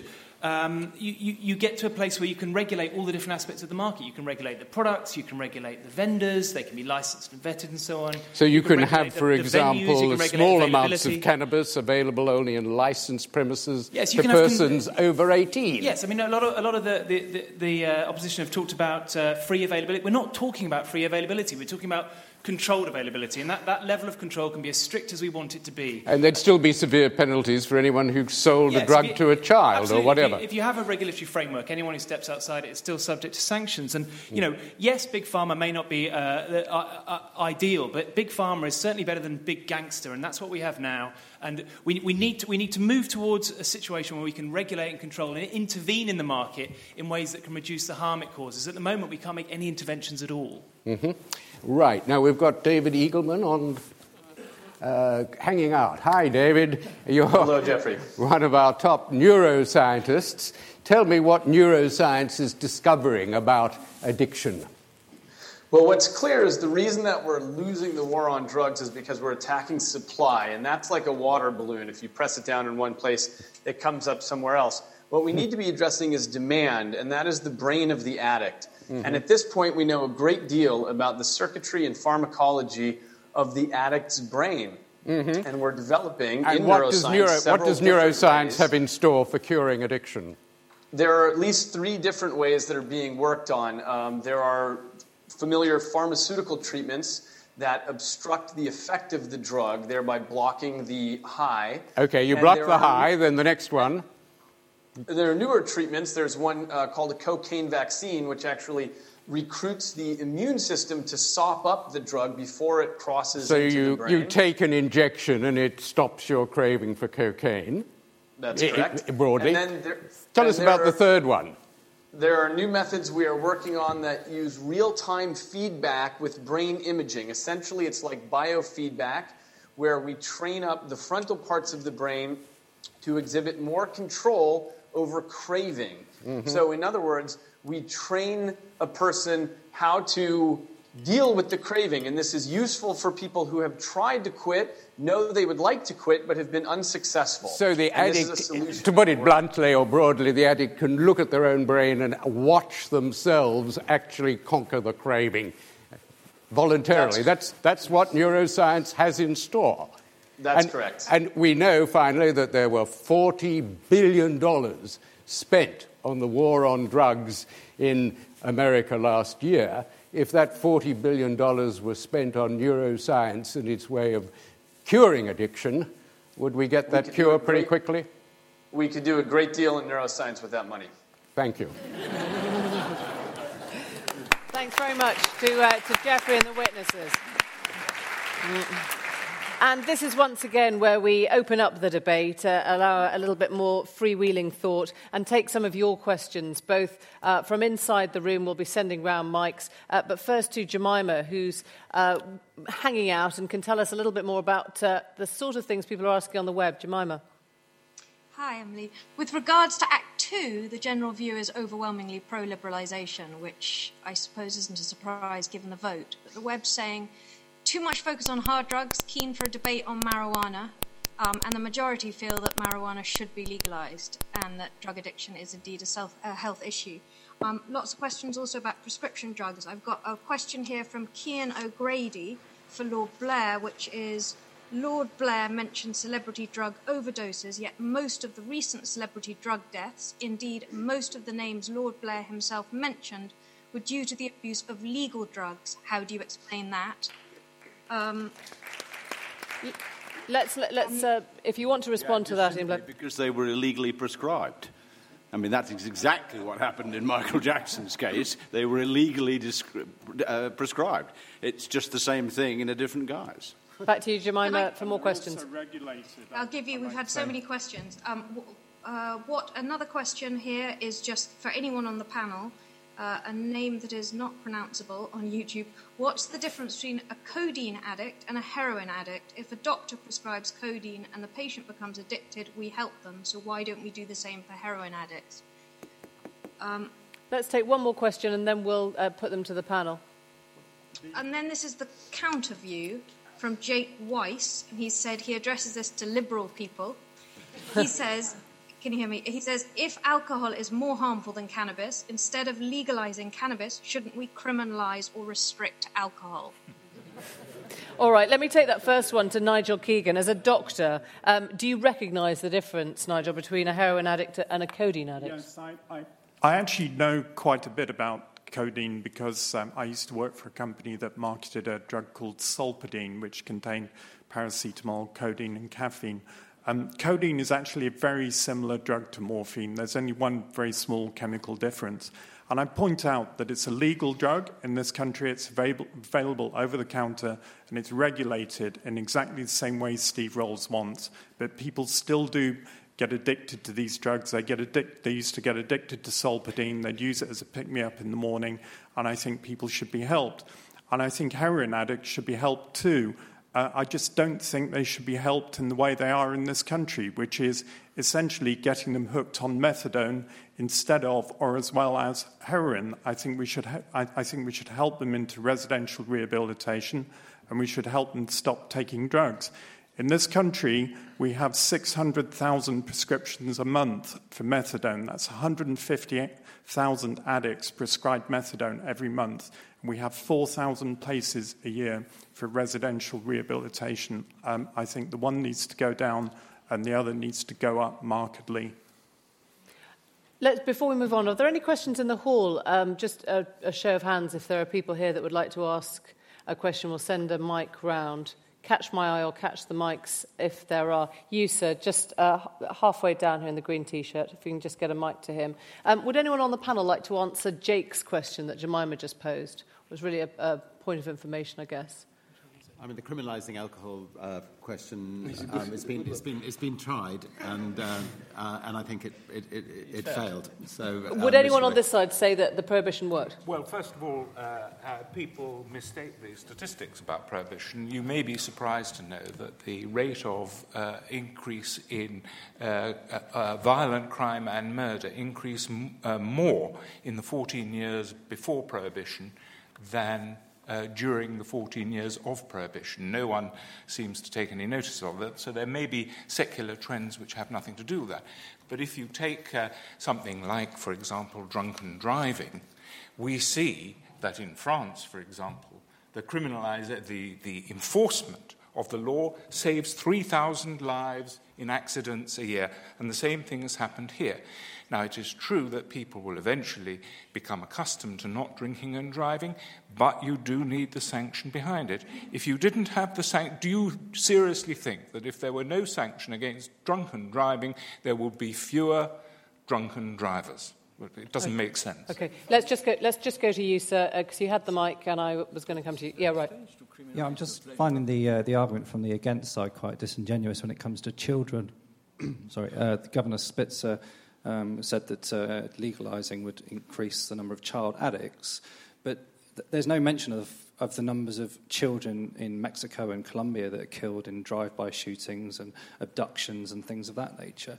So when we're talking about the body count and the consequences of these things, it's not as simple as saying, if we legalise it, then we'll have more addicts, and that's a bad thing, because the consequences of the criminalisation are, are just terrible.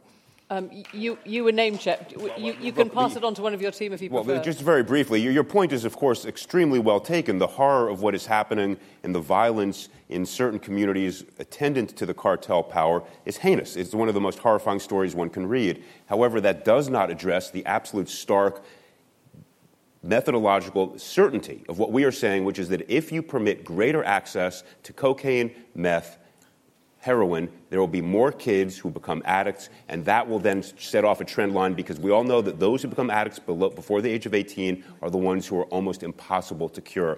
So there are separable problems. We're, of course, recognizing the one you talk about, but you must recognize the one we're talking about. Uh, Can I just add also that um, we have in this country an estimated three hundred thousand children with, with uh, addicted parents. Now, now, these children's lives are lost as dramatically and as tragically as those children that you just instanced. But they're not lost because uh, heroin is illegal. They're lost because their parents care more about the drugs they're using than the children they should be looking after. Neil, thanks and very much. And if you I'm, see I'm, that... I'm that just... That, it, that will increase. I'm going to give a, a right to reply to the other side because they haven't spoken on this one yet. Thank you very much. But this is, you, we were talking about poverty. This is not the subject, but poverty is a huge, very important part of the explanation. And the second is that the violence is coming out of the war in between the gangs, I mean, in between the narco traffickers. And that's why, not with uh, legalization at the first stage, but certainly with regulation and control, it might be more difficult for the gangs from all the narco-traffickers to get money. And violence is partly because of they want to get money inside without job, without because of unemployment, et cetera. This is also a, a political uh, problem and a political economic pro- economical problem. OK. Uh, thanks very much indeed. We're going to move on to our orators now. Antonio, first of all, can you tell us what you feel you've learned from this act? Yes, indeed. I am happy to confirm that personally, institutionally, we are, I agree that addiction is a health condition, and addicts should be assisted in hospitals and not put in jails. In fact, uh, international agreements at the United Nations and elsewhere leave countries free to control drugs in the way they prefer. Decriminalization of use, which has been advocated for years, has produced important results. Too bad that everybody here is referring to Portugal. It's the flavor of the month. Used to be the Netherlands and used to be Switzerland until their experiments crashed, and of course they disappear from the radar screen. But don't be misled. Portugal has not decriminalized supply. Portugal is uh, indeed constraining supply the way all other countries do. And indeed, as it was said erroneously, uh, crime has not declined. Crime in uh, Portugal has exploded, but there have been here attempts to falsify the information. Now, the problem with the supporter of the motions tonight is the focus they place on supply. In a cunning way, they propose switching supply from mafias to venture capitalists or pharmaceutical companies. Is this desirable? What's the advantage? Ian Blair called it an unmitigated disaster. We will only succeed if we focus on demand, not on supply, preventing it, treating it, and uh, integrating the addicts. The tobacco example is devastating demonstration that regulation, I hear so much about regulation, I don't even know what that means, that regulation failed for addictive substances, and we have five million people killed by tobacco every year. I really wish humanity will be careful about causing similar killing fields because of legalization or regulated drugs. Thank you. Antonio, thank you very much indeed. Commissioner. Well, uh, Eliot Spitzer and Neil gave us the answer about what's really going on here. They talked about the need for co- coercive force against addicts. So this idea that they don't want to fight the war on drugs is actually not true. They want to have the option of putting people uh, in prison, despite the fact that they were denying that earlier on. Well, let's talk about regulation. Uh, Lord Blair will know very well about the proliferation of marijuana farms all over the United Kingdom, and because of advanced horticultural techniques, the ability of those farmers to produce skunk, which have astronomically high T H C levels in them. If you have regulation, what you can do is you can say there is a law which will not permit you to produce anything like those T H C levels Uh, uh, T H C levels in uh, cannabis. So one of the things I, w- I, I want to say is, is that these days we will be in control uh, with uh, the government. The people will be in control about what you can and can't do. It will not be an unregulated market like we have now. And before the other side gets too carried away about their radical cred- credentials in terms of attacking big pharma and big corporations and everything, let's remember Plan Colombia, which was a plan to transfer one billion dollars a year from the United States to Colombia in order to uh, bring down the cocaine trade. Of that one billion dollars a year, seven hundred million dollars never left the United States. It was Uh, instead given to companies like Lockheed Martin and other big companies which made a fortune out of the war on drugs.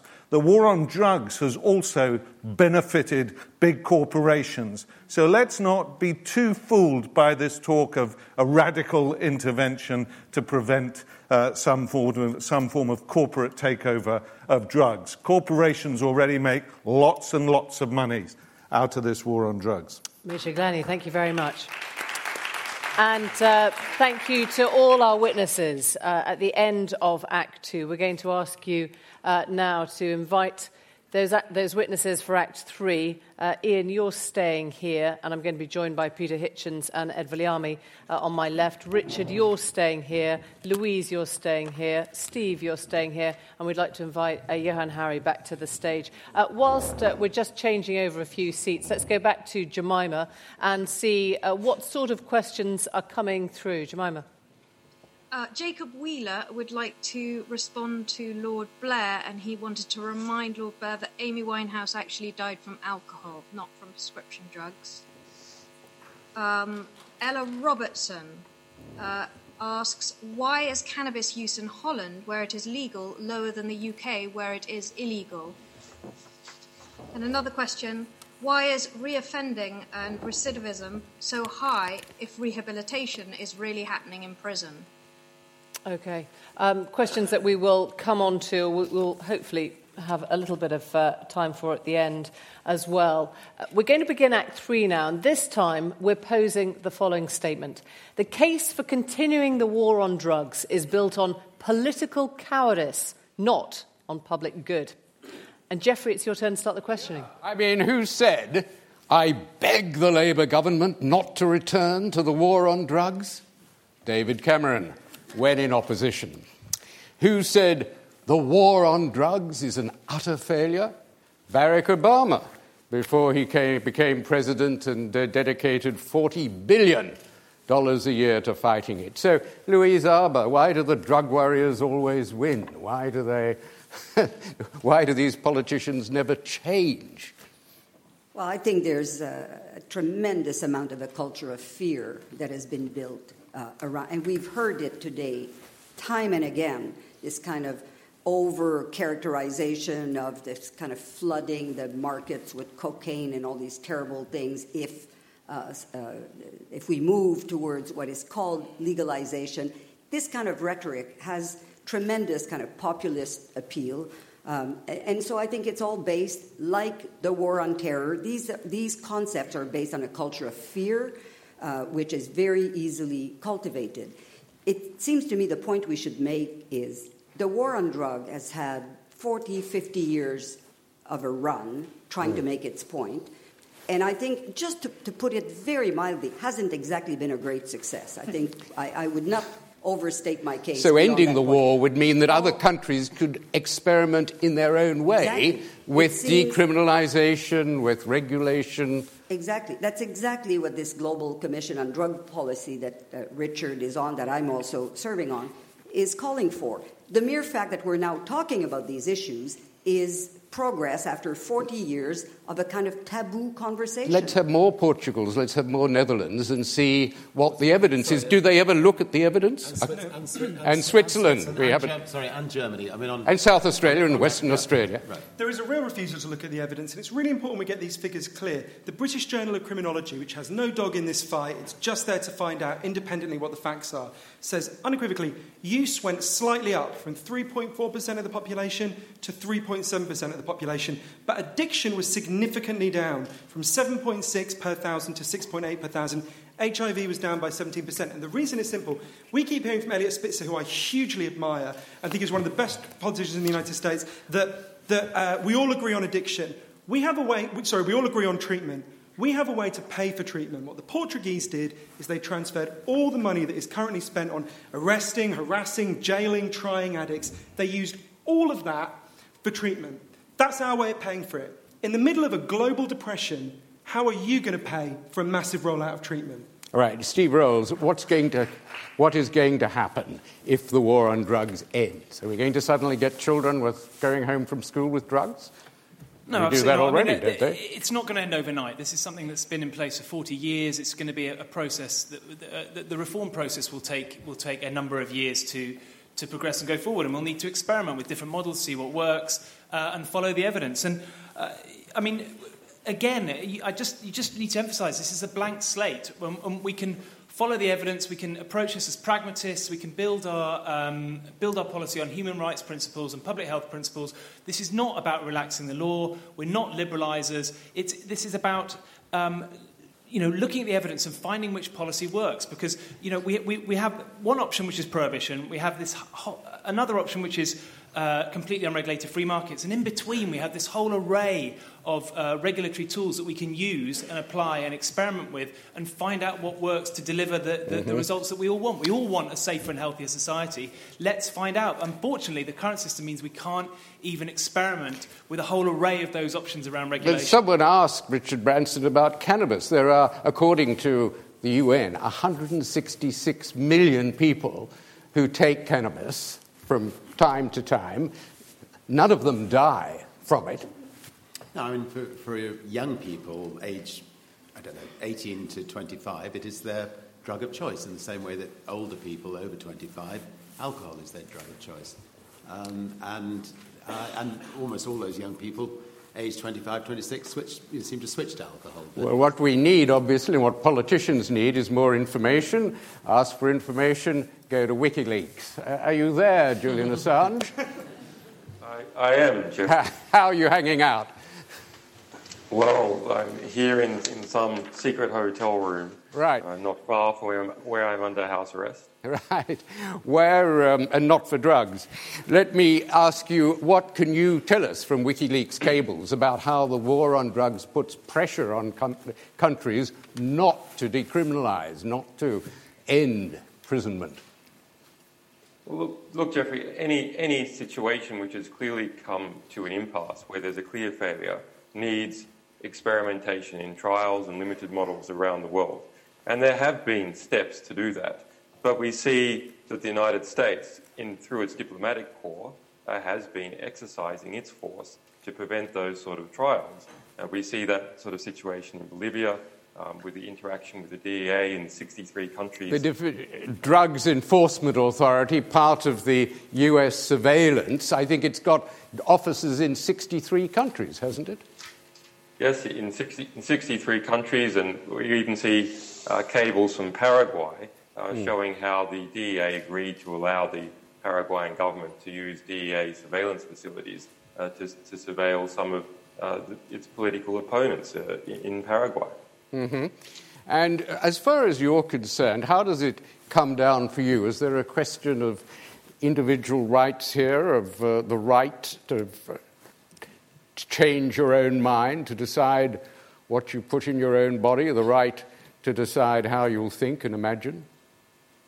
Well, I think we, we must start at basic principles. And basic principles say that we as individuals have a right to our own self-determination.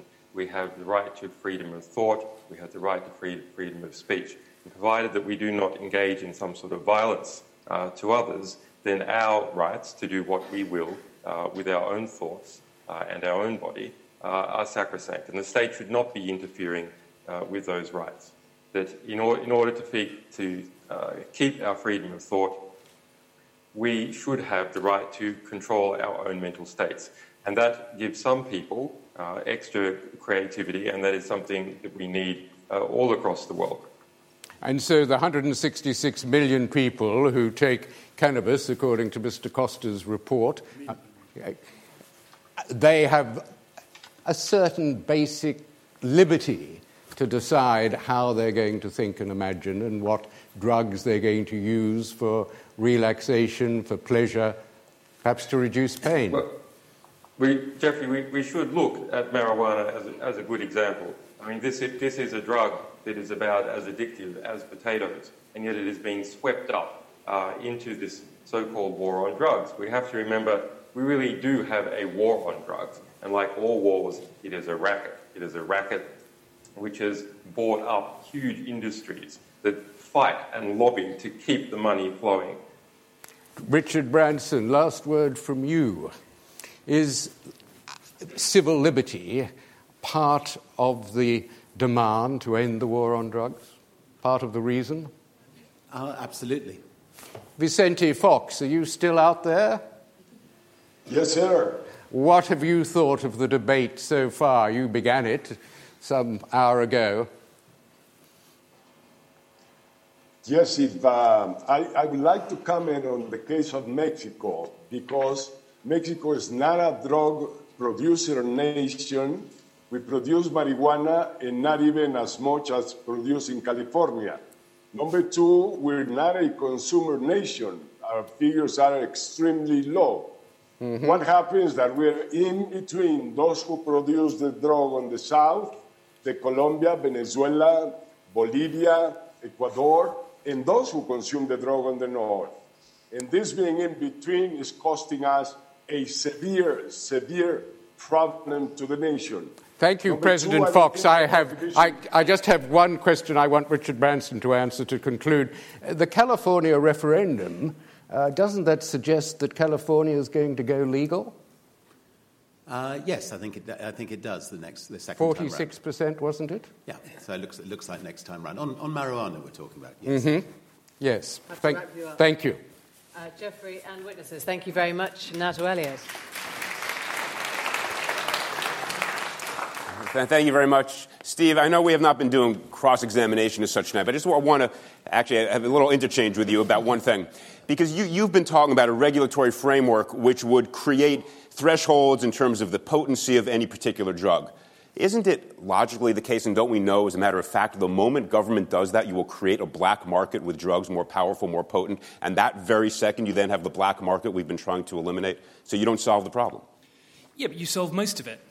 No, no, you don't solve most of it, because the moment the drug addict can go around the corner and get something more powerful, he does it. And then you have the crime, and you have not solved the problem. Well, yeah, you just most, said yes. Most, Isn't that correct? Most of the market is not seeking the most powerful drugs. I mean, sure it when is. You, when you go into a bar, people aren't all how drinking long you, how, when, when were you on a college... When, when, an American court now. When were you on a college campus, Len? People, people aren't all going into bars and drinking vodka. Sorry, we're not the Q C here. I'm sorry. It, you, you, I mean, one of the things that we have within a legal market is that it tends to push the market towards the most potent concentrated versions. I can buy crack on the streets and, of London, but I can't buy coca leaf. And, now, and, if you made an array of drugs of different potencies and strengths available, you might find actually that people migrated in the opposite direction. And in fact, if you then superimpose on that a regulatory system where the, where the more dangerous drugs were, were more heavily restricted and the less dangerous drugs were less heavily restricted, you could pro, you could shepherd people in the right direction. Okay. We can't do that with criminalization because okay. it's completely out of our okay. control. Okay, a lot of words said very quickly, and I'm sure most of them are right. But and you got you, you, we got your colleague here who wanted to be up here, but we couldn't fit him in. Yes or no? Will there not be another black market the moment you have those thresholds? There will be a black market okay, after, thank after you, legalization, sir. But it will thank be smaller, you, sir. All right. Smaller than it is now, and that's okay. General McCaffrey, you know I want to come back to you, and I, and I want to ask you a question that may seem a little bit off, but you'll see why. Am I correct, sir, that you, you won three Purple Hearts over the course of your military career? Sure. Okay. Now, the reason I ask that is because there was the, the predicate question here was, are we pursuing the continuation of the war on drugs, which is, again, the phrase we don't like, out of a lack of courage? Sir, well, are you following, following this out of a lack of courage?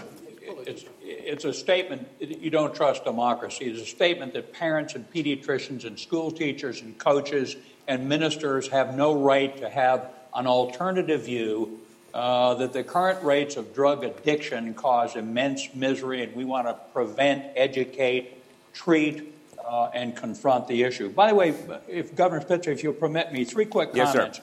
One is to commend uh, Doctor David Eagleman. Uh, we have a genius head of the National Institute of Drug Abuse, uh, Doctor Nora Volkow. We're bringing eight hundred million dollars worth of research to bear on the problem. So there are uh, terrific new additions to our uh, protocol to deal with drug addiction. Secondly, Plan Colombia. President Santos had me down a couple of years ago, a year and a half ago, to look at the enormous change for the better in Colombia. A lot of it's due to the courage, the skill, the commitment of the Colombian people uh, with the help of the United States. So don't tell me that the Plan Colombia was a disaster. Thank God for the peace uh, uh, that now, generally speaking, uh, exists in Colombia. Third, President Fox, we love Mexico. It's a, it, Canada and Mexico are the only two vital countries in the United States, one hundred million of them, these spiritual, hardworking people. They're a major drug-producing country. Methamphetamines, heroin, uh, along with enormous amounts of marijuana. Most of the drug criminal activities in the United States are dominated by the seven Mexican cartels. fifty thousand some odd murdered in Mexico. They're a major mafia inside the United States. All right. Thank you, sir. And again, to conclude, I think it is it is not it, it is not a lack of courage that continues the drive to change all of that and eradicate it, just as you had been and as the data suggests you had. Ed, I want to come back to you on this issue of courage. Which do you think would be easier, as a matter of politics, human emotion, to actually do what you proposed in about an hour ago, which is to actually go after the money laundering, or to actually just embrace the flavor of the month, which is to say let's pr- create a regulatory framework which would still leave us with the same black market? Well, exactly. I think, well, I think that, I mean, I've said what I've said about the money. I mean, I think what, what Steve talked about in terms of regulation and demand, it may apply in Camden Lock, it may apply in Greenwich Village, it may apply to the Groucho Club. This misconstruing that most people take drugs for recreational reasons, like I have done, and people in this room, no doubt. Um, but this isn't the crisis. The crisis is that uh, life has become so awful in the human slag heaps that global capitalism has caused, uh, that the best thing to do is to obliterate yourself. Um, the barrios of the Americas, the townships of Africa, and becoming the case in, in the post-industrial wastelands of our own country in America.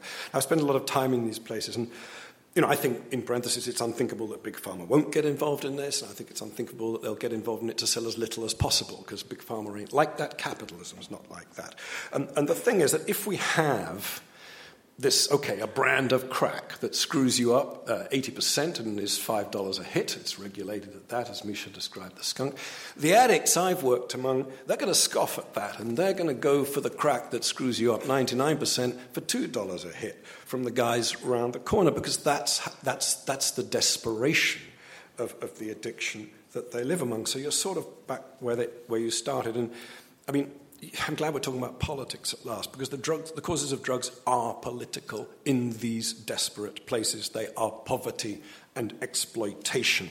And the political courage is to realize that. And at places like Ciudad Juarez, where I've spent an awful lot of time, I see a terrible future for everywhere else in that place. The, the, the, the war is the liberation of the ghetto, the barrio, and the township against the poverty and exploitation that causes the desperation and the self-obliteration through drugs. All right. So thank you, Ed. Very, very well said.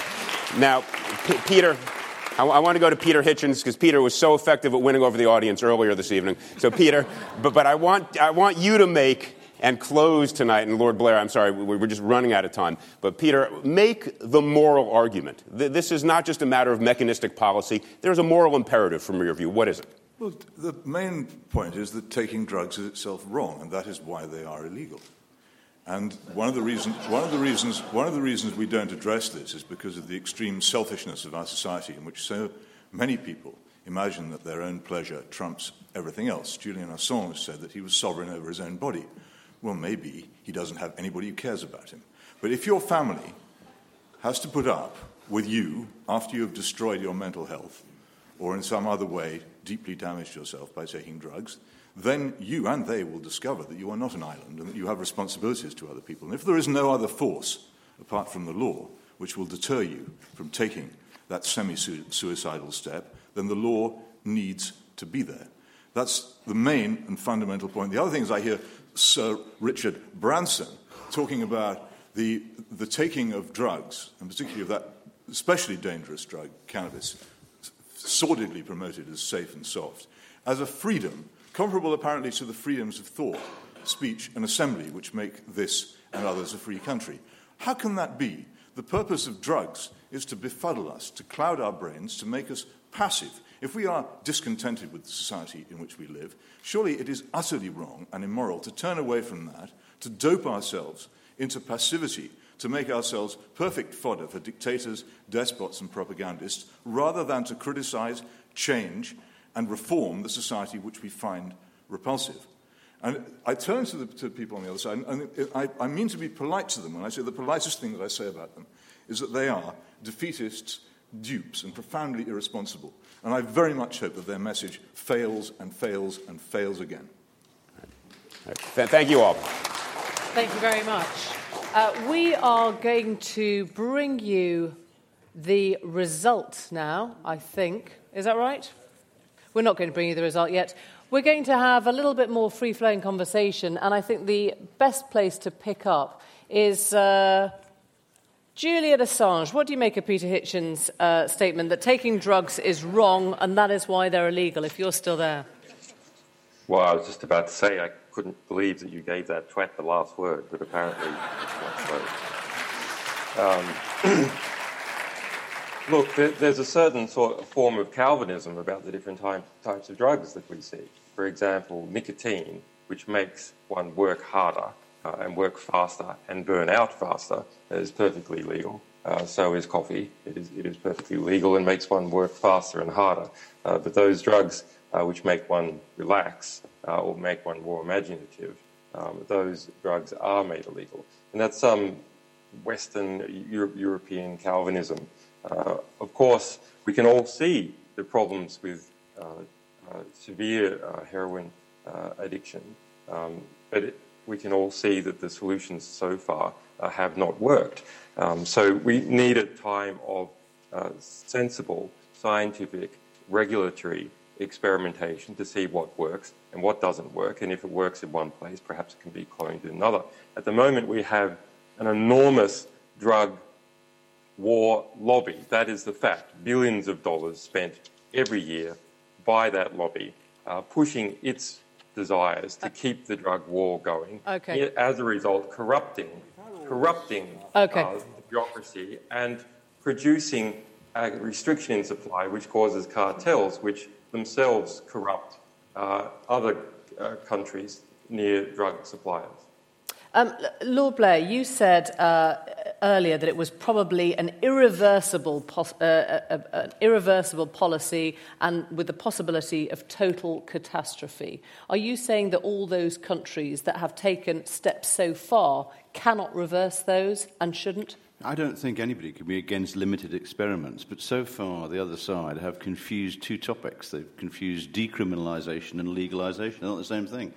Decriminalisation, which Portugal is doing, is actually uh, hands all the advantages to the bad guys, because they can go on selling uh, without taxation uh, and gives us no advantages at all. Whereas legalisation is the experiment that I fear, because legalisation is capable of, once launched, being unstoppable. Julian Assange talks about the civil liberty to take drugs, but there's also a civil liberty for children to grow up in households where adults don't take drugs in front of them. And if we legalise this, we're that's gone.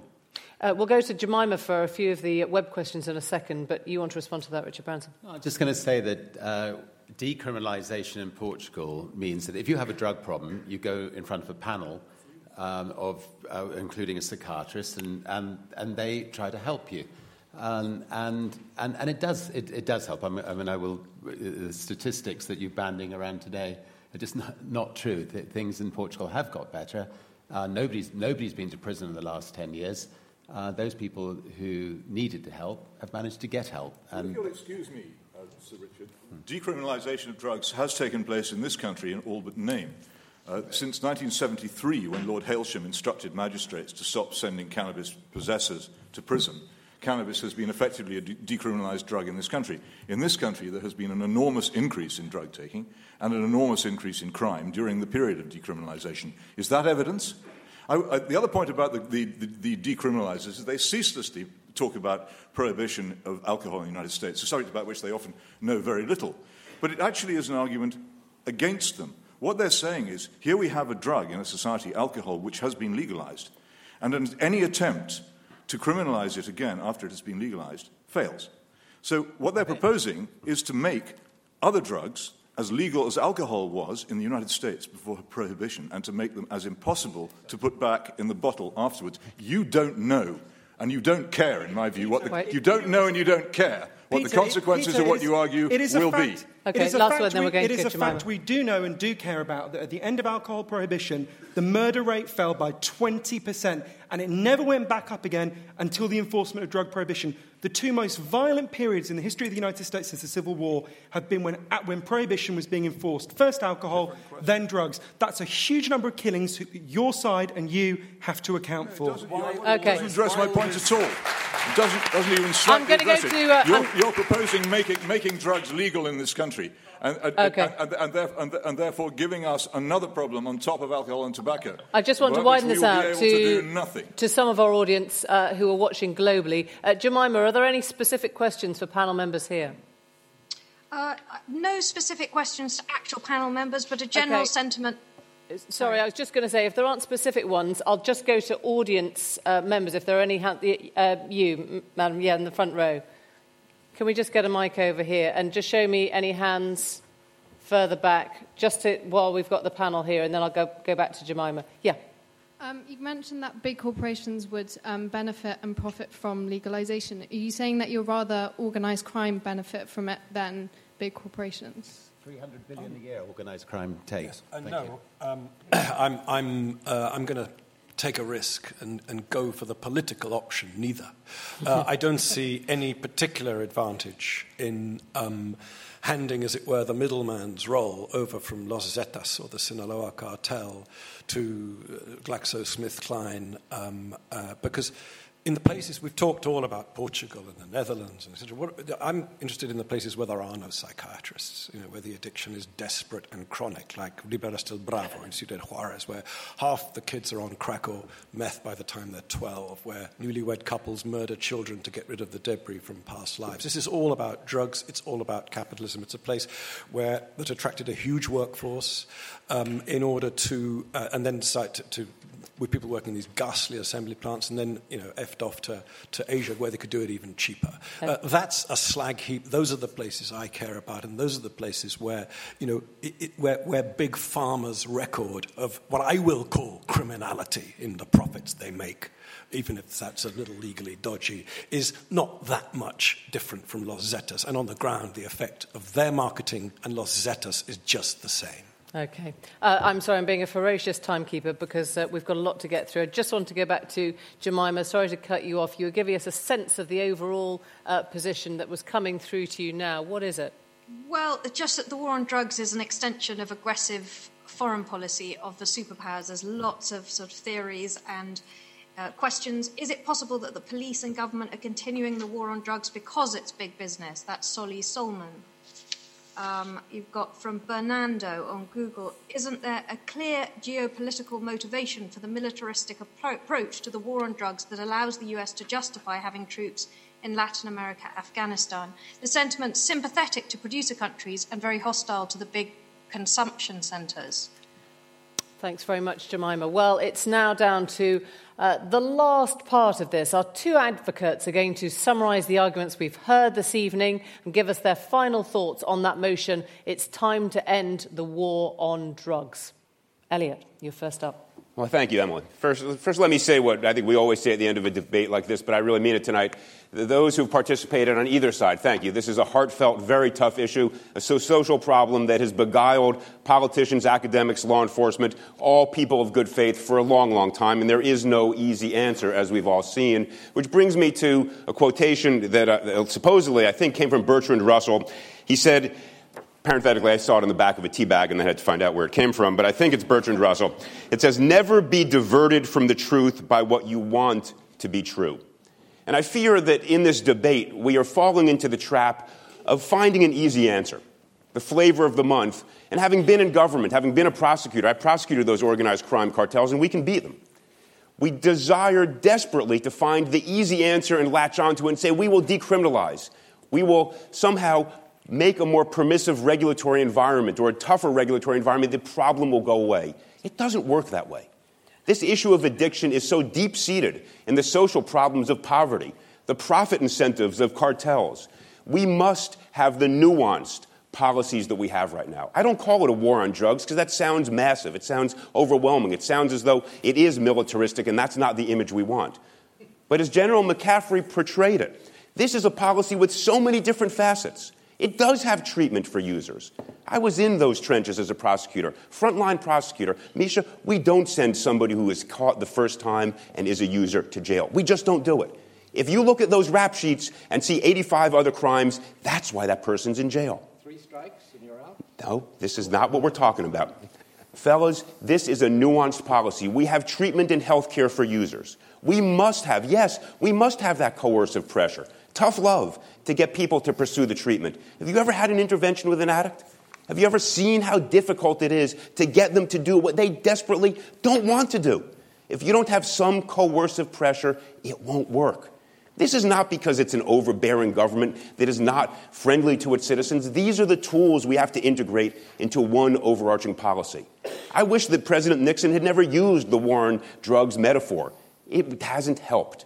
What we have is a carefully integrated, nuanced policy that evolves over time. Do I agree with you the recidivism rate coming out of prison is horrifying? Yes, eighty plus percent, because we don't put enough into treatment. Sir Branson, if I could put triple the budget into, into treatment, I would do it right now. And you know what I do? I tax everybody with income over a million dollars to pay for it. That's where I am on these issues, because we need to do it. Stop, stop sending you and me, prison. you, you and me. me. That's what we need to do. That's the way we're going to solve this problem, not by decriminalizing, not by pretending there's a magic bullet. Let me end in an odd place. Peter Hitchens was right about something. Not everything, but something. Very funny. He was right when right he about said... everything, actually, but you'll catch. All right, well, we'll have that later. He was right. We use the criminal code to establish our moral values.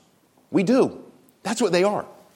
That's why it is illegal to have heroin and to sell it and crack and meth. We, as a community, define our moral code through our criminal statutes. That's what a society is.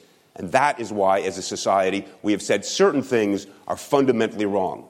Murder, selling crack to kids, producing crack, selling cocaine. Those things are wrong. We make them illegal, and we should. Thank you.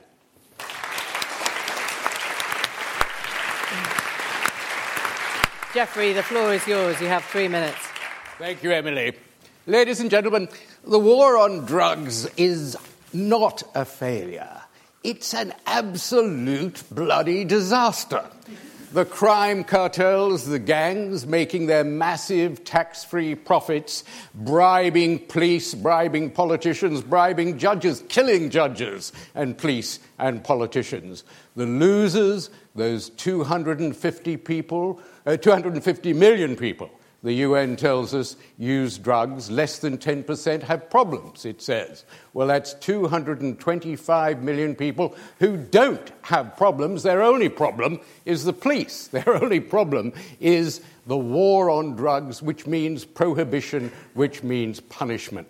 We know that addicts do not deserve prison. I've been a judge in London. I've been forced by the sentencing rules to send people to prison for certain amounts of drugs. And we all know that drugs are the easiest place to get, uh, prisons are the easiest place to get drugs. So the war on drugs has been a disaster, and yet still we hear it. It's endless, this war. It can't be won, this war. It's, it has no real enemies. It's a war on a common noun. The war... Of course, it's created, conceived by Richard Nixon and J. Edgar Hoover in the days of reefer madness, in the days when it was thought that drug takers were all degenerate evildoers. Forty years on, we know the truth, that most of them are law-abiding citizens, except for their decision to take, uh, sometimes very occasionally, uh, a drug other than tobacco, alcohol, and coffee. It's interesting, isn't it, that Mister Costa and everyone after him has avoided the phrase, the war on drugs, because they know they can't defend it. After forty years of total disaster, no sane person could. Uh, so we have Peter Hitchens, uh, we have who wants a surge uh, in the war on drugs. But they say, this is a motion, let's legalise all drugs. That's not the motion. Decriminalisation, regulation, you can have endless numbers. Ed Vulliamy says, oh, we've got to uh, have a war on the banks. Fine, we're all in favour of that. A war on, on money makers, sure. Uh, in fact, uh, cocaine, seventy percent of banknotes in this country uh, have traces of cocaine, an extraordinary statistic, going to prove that cocaine perhaps is Mother Nature's way of saying you're earning too much. Cocaine, cannabis, eh, cannabis, for example, you can have sold in coffee shops, as in Amsterdam. You can have sold, eh, like pornography, in shops that are licensed, that exclude eighteen-year-olds, and you can have a much better way of control. Of t- today, children can get drugs easily.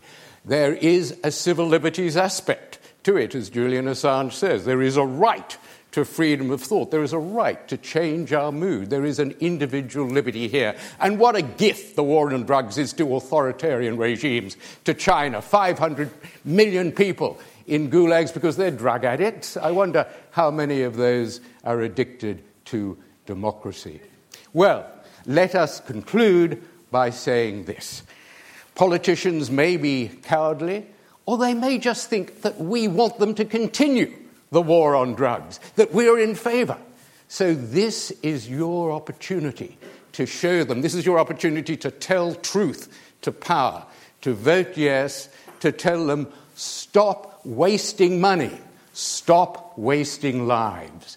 Vote yes to stop the war.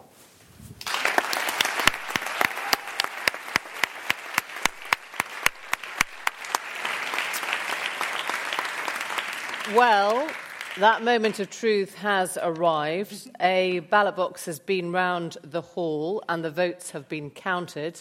I can bring you the results. Let you. Let me remind you...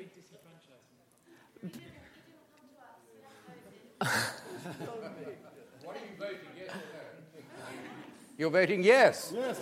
OK. Uh, I need a call on this. Do you want to wait and postpone the count? How many? How many... pluses have we got? Put your hand.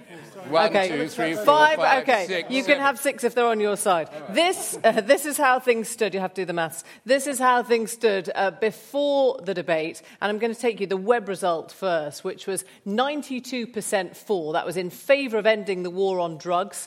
three percent were against and five percent didn't know. In the hall, just to remind you, we had sixty percent in favour of ending the war on drugs. That was four. fifteen percent against. twenty-five percent were don't knows.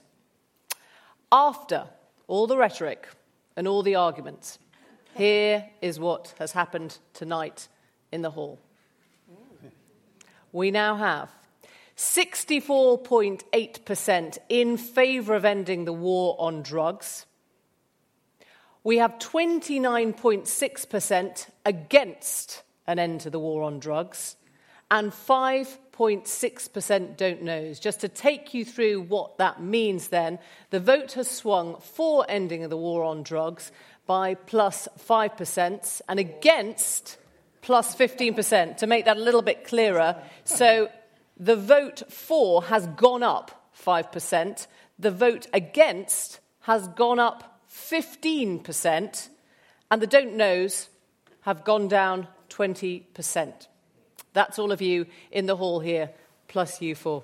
Um, five.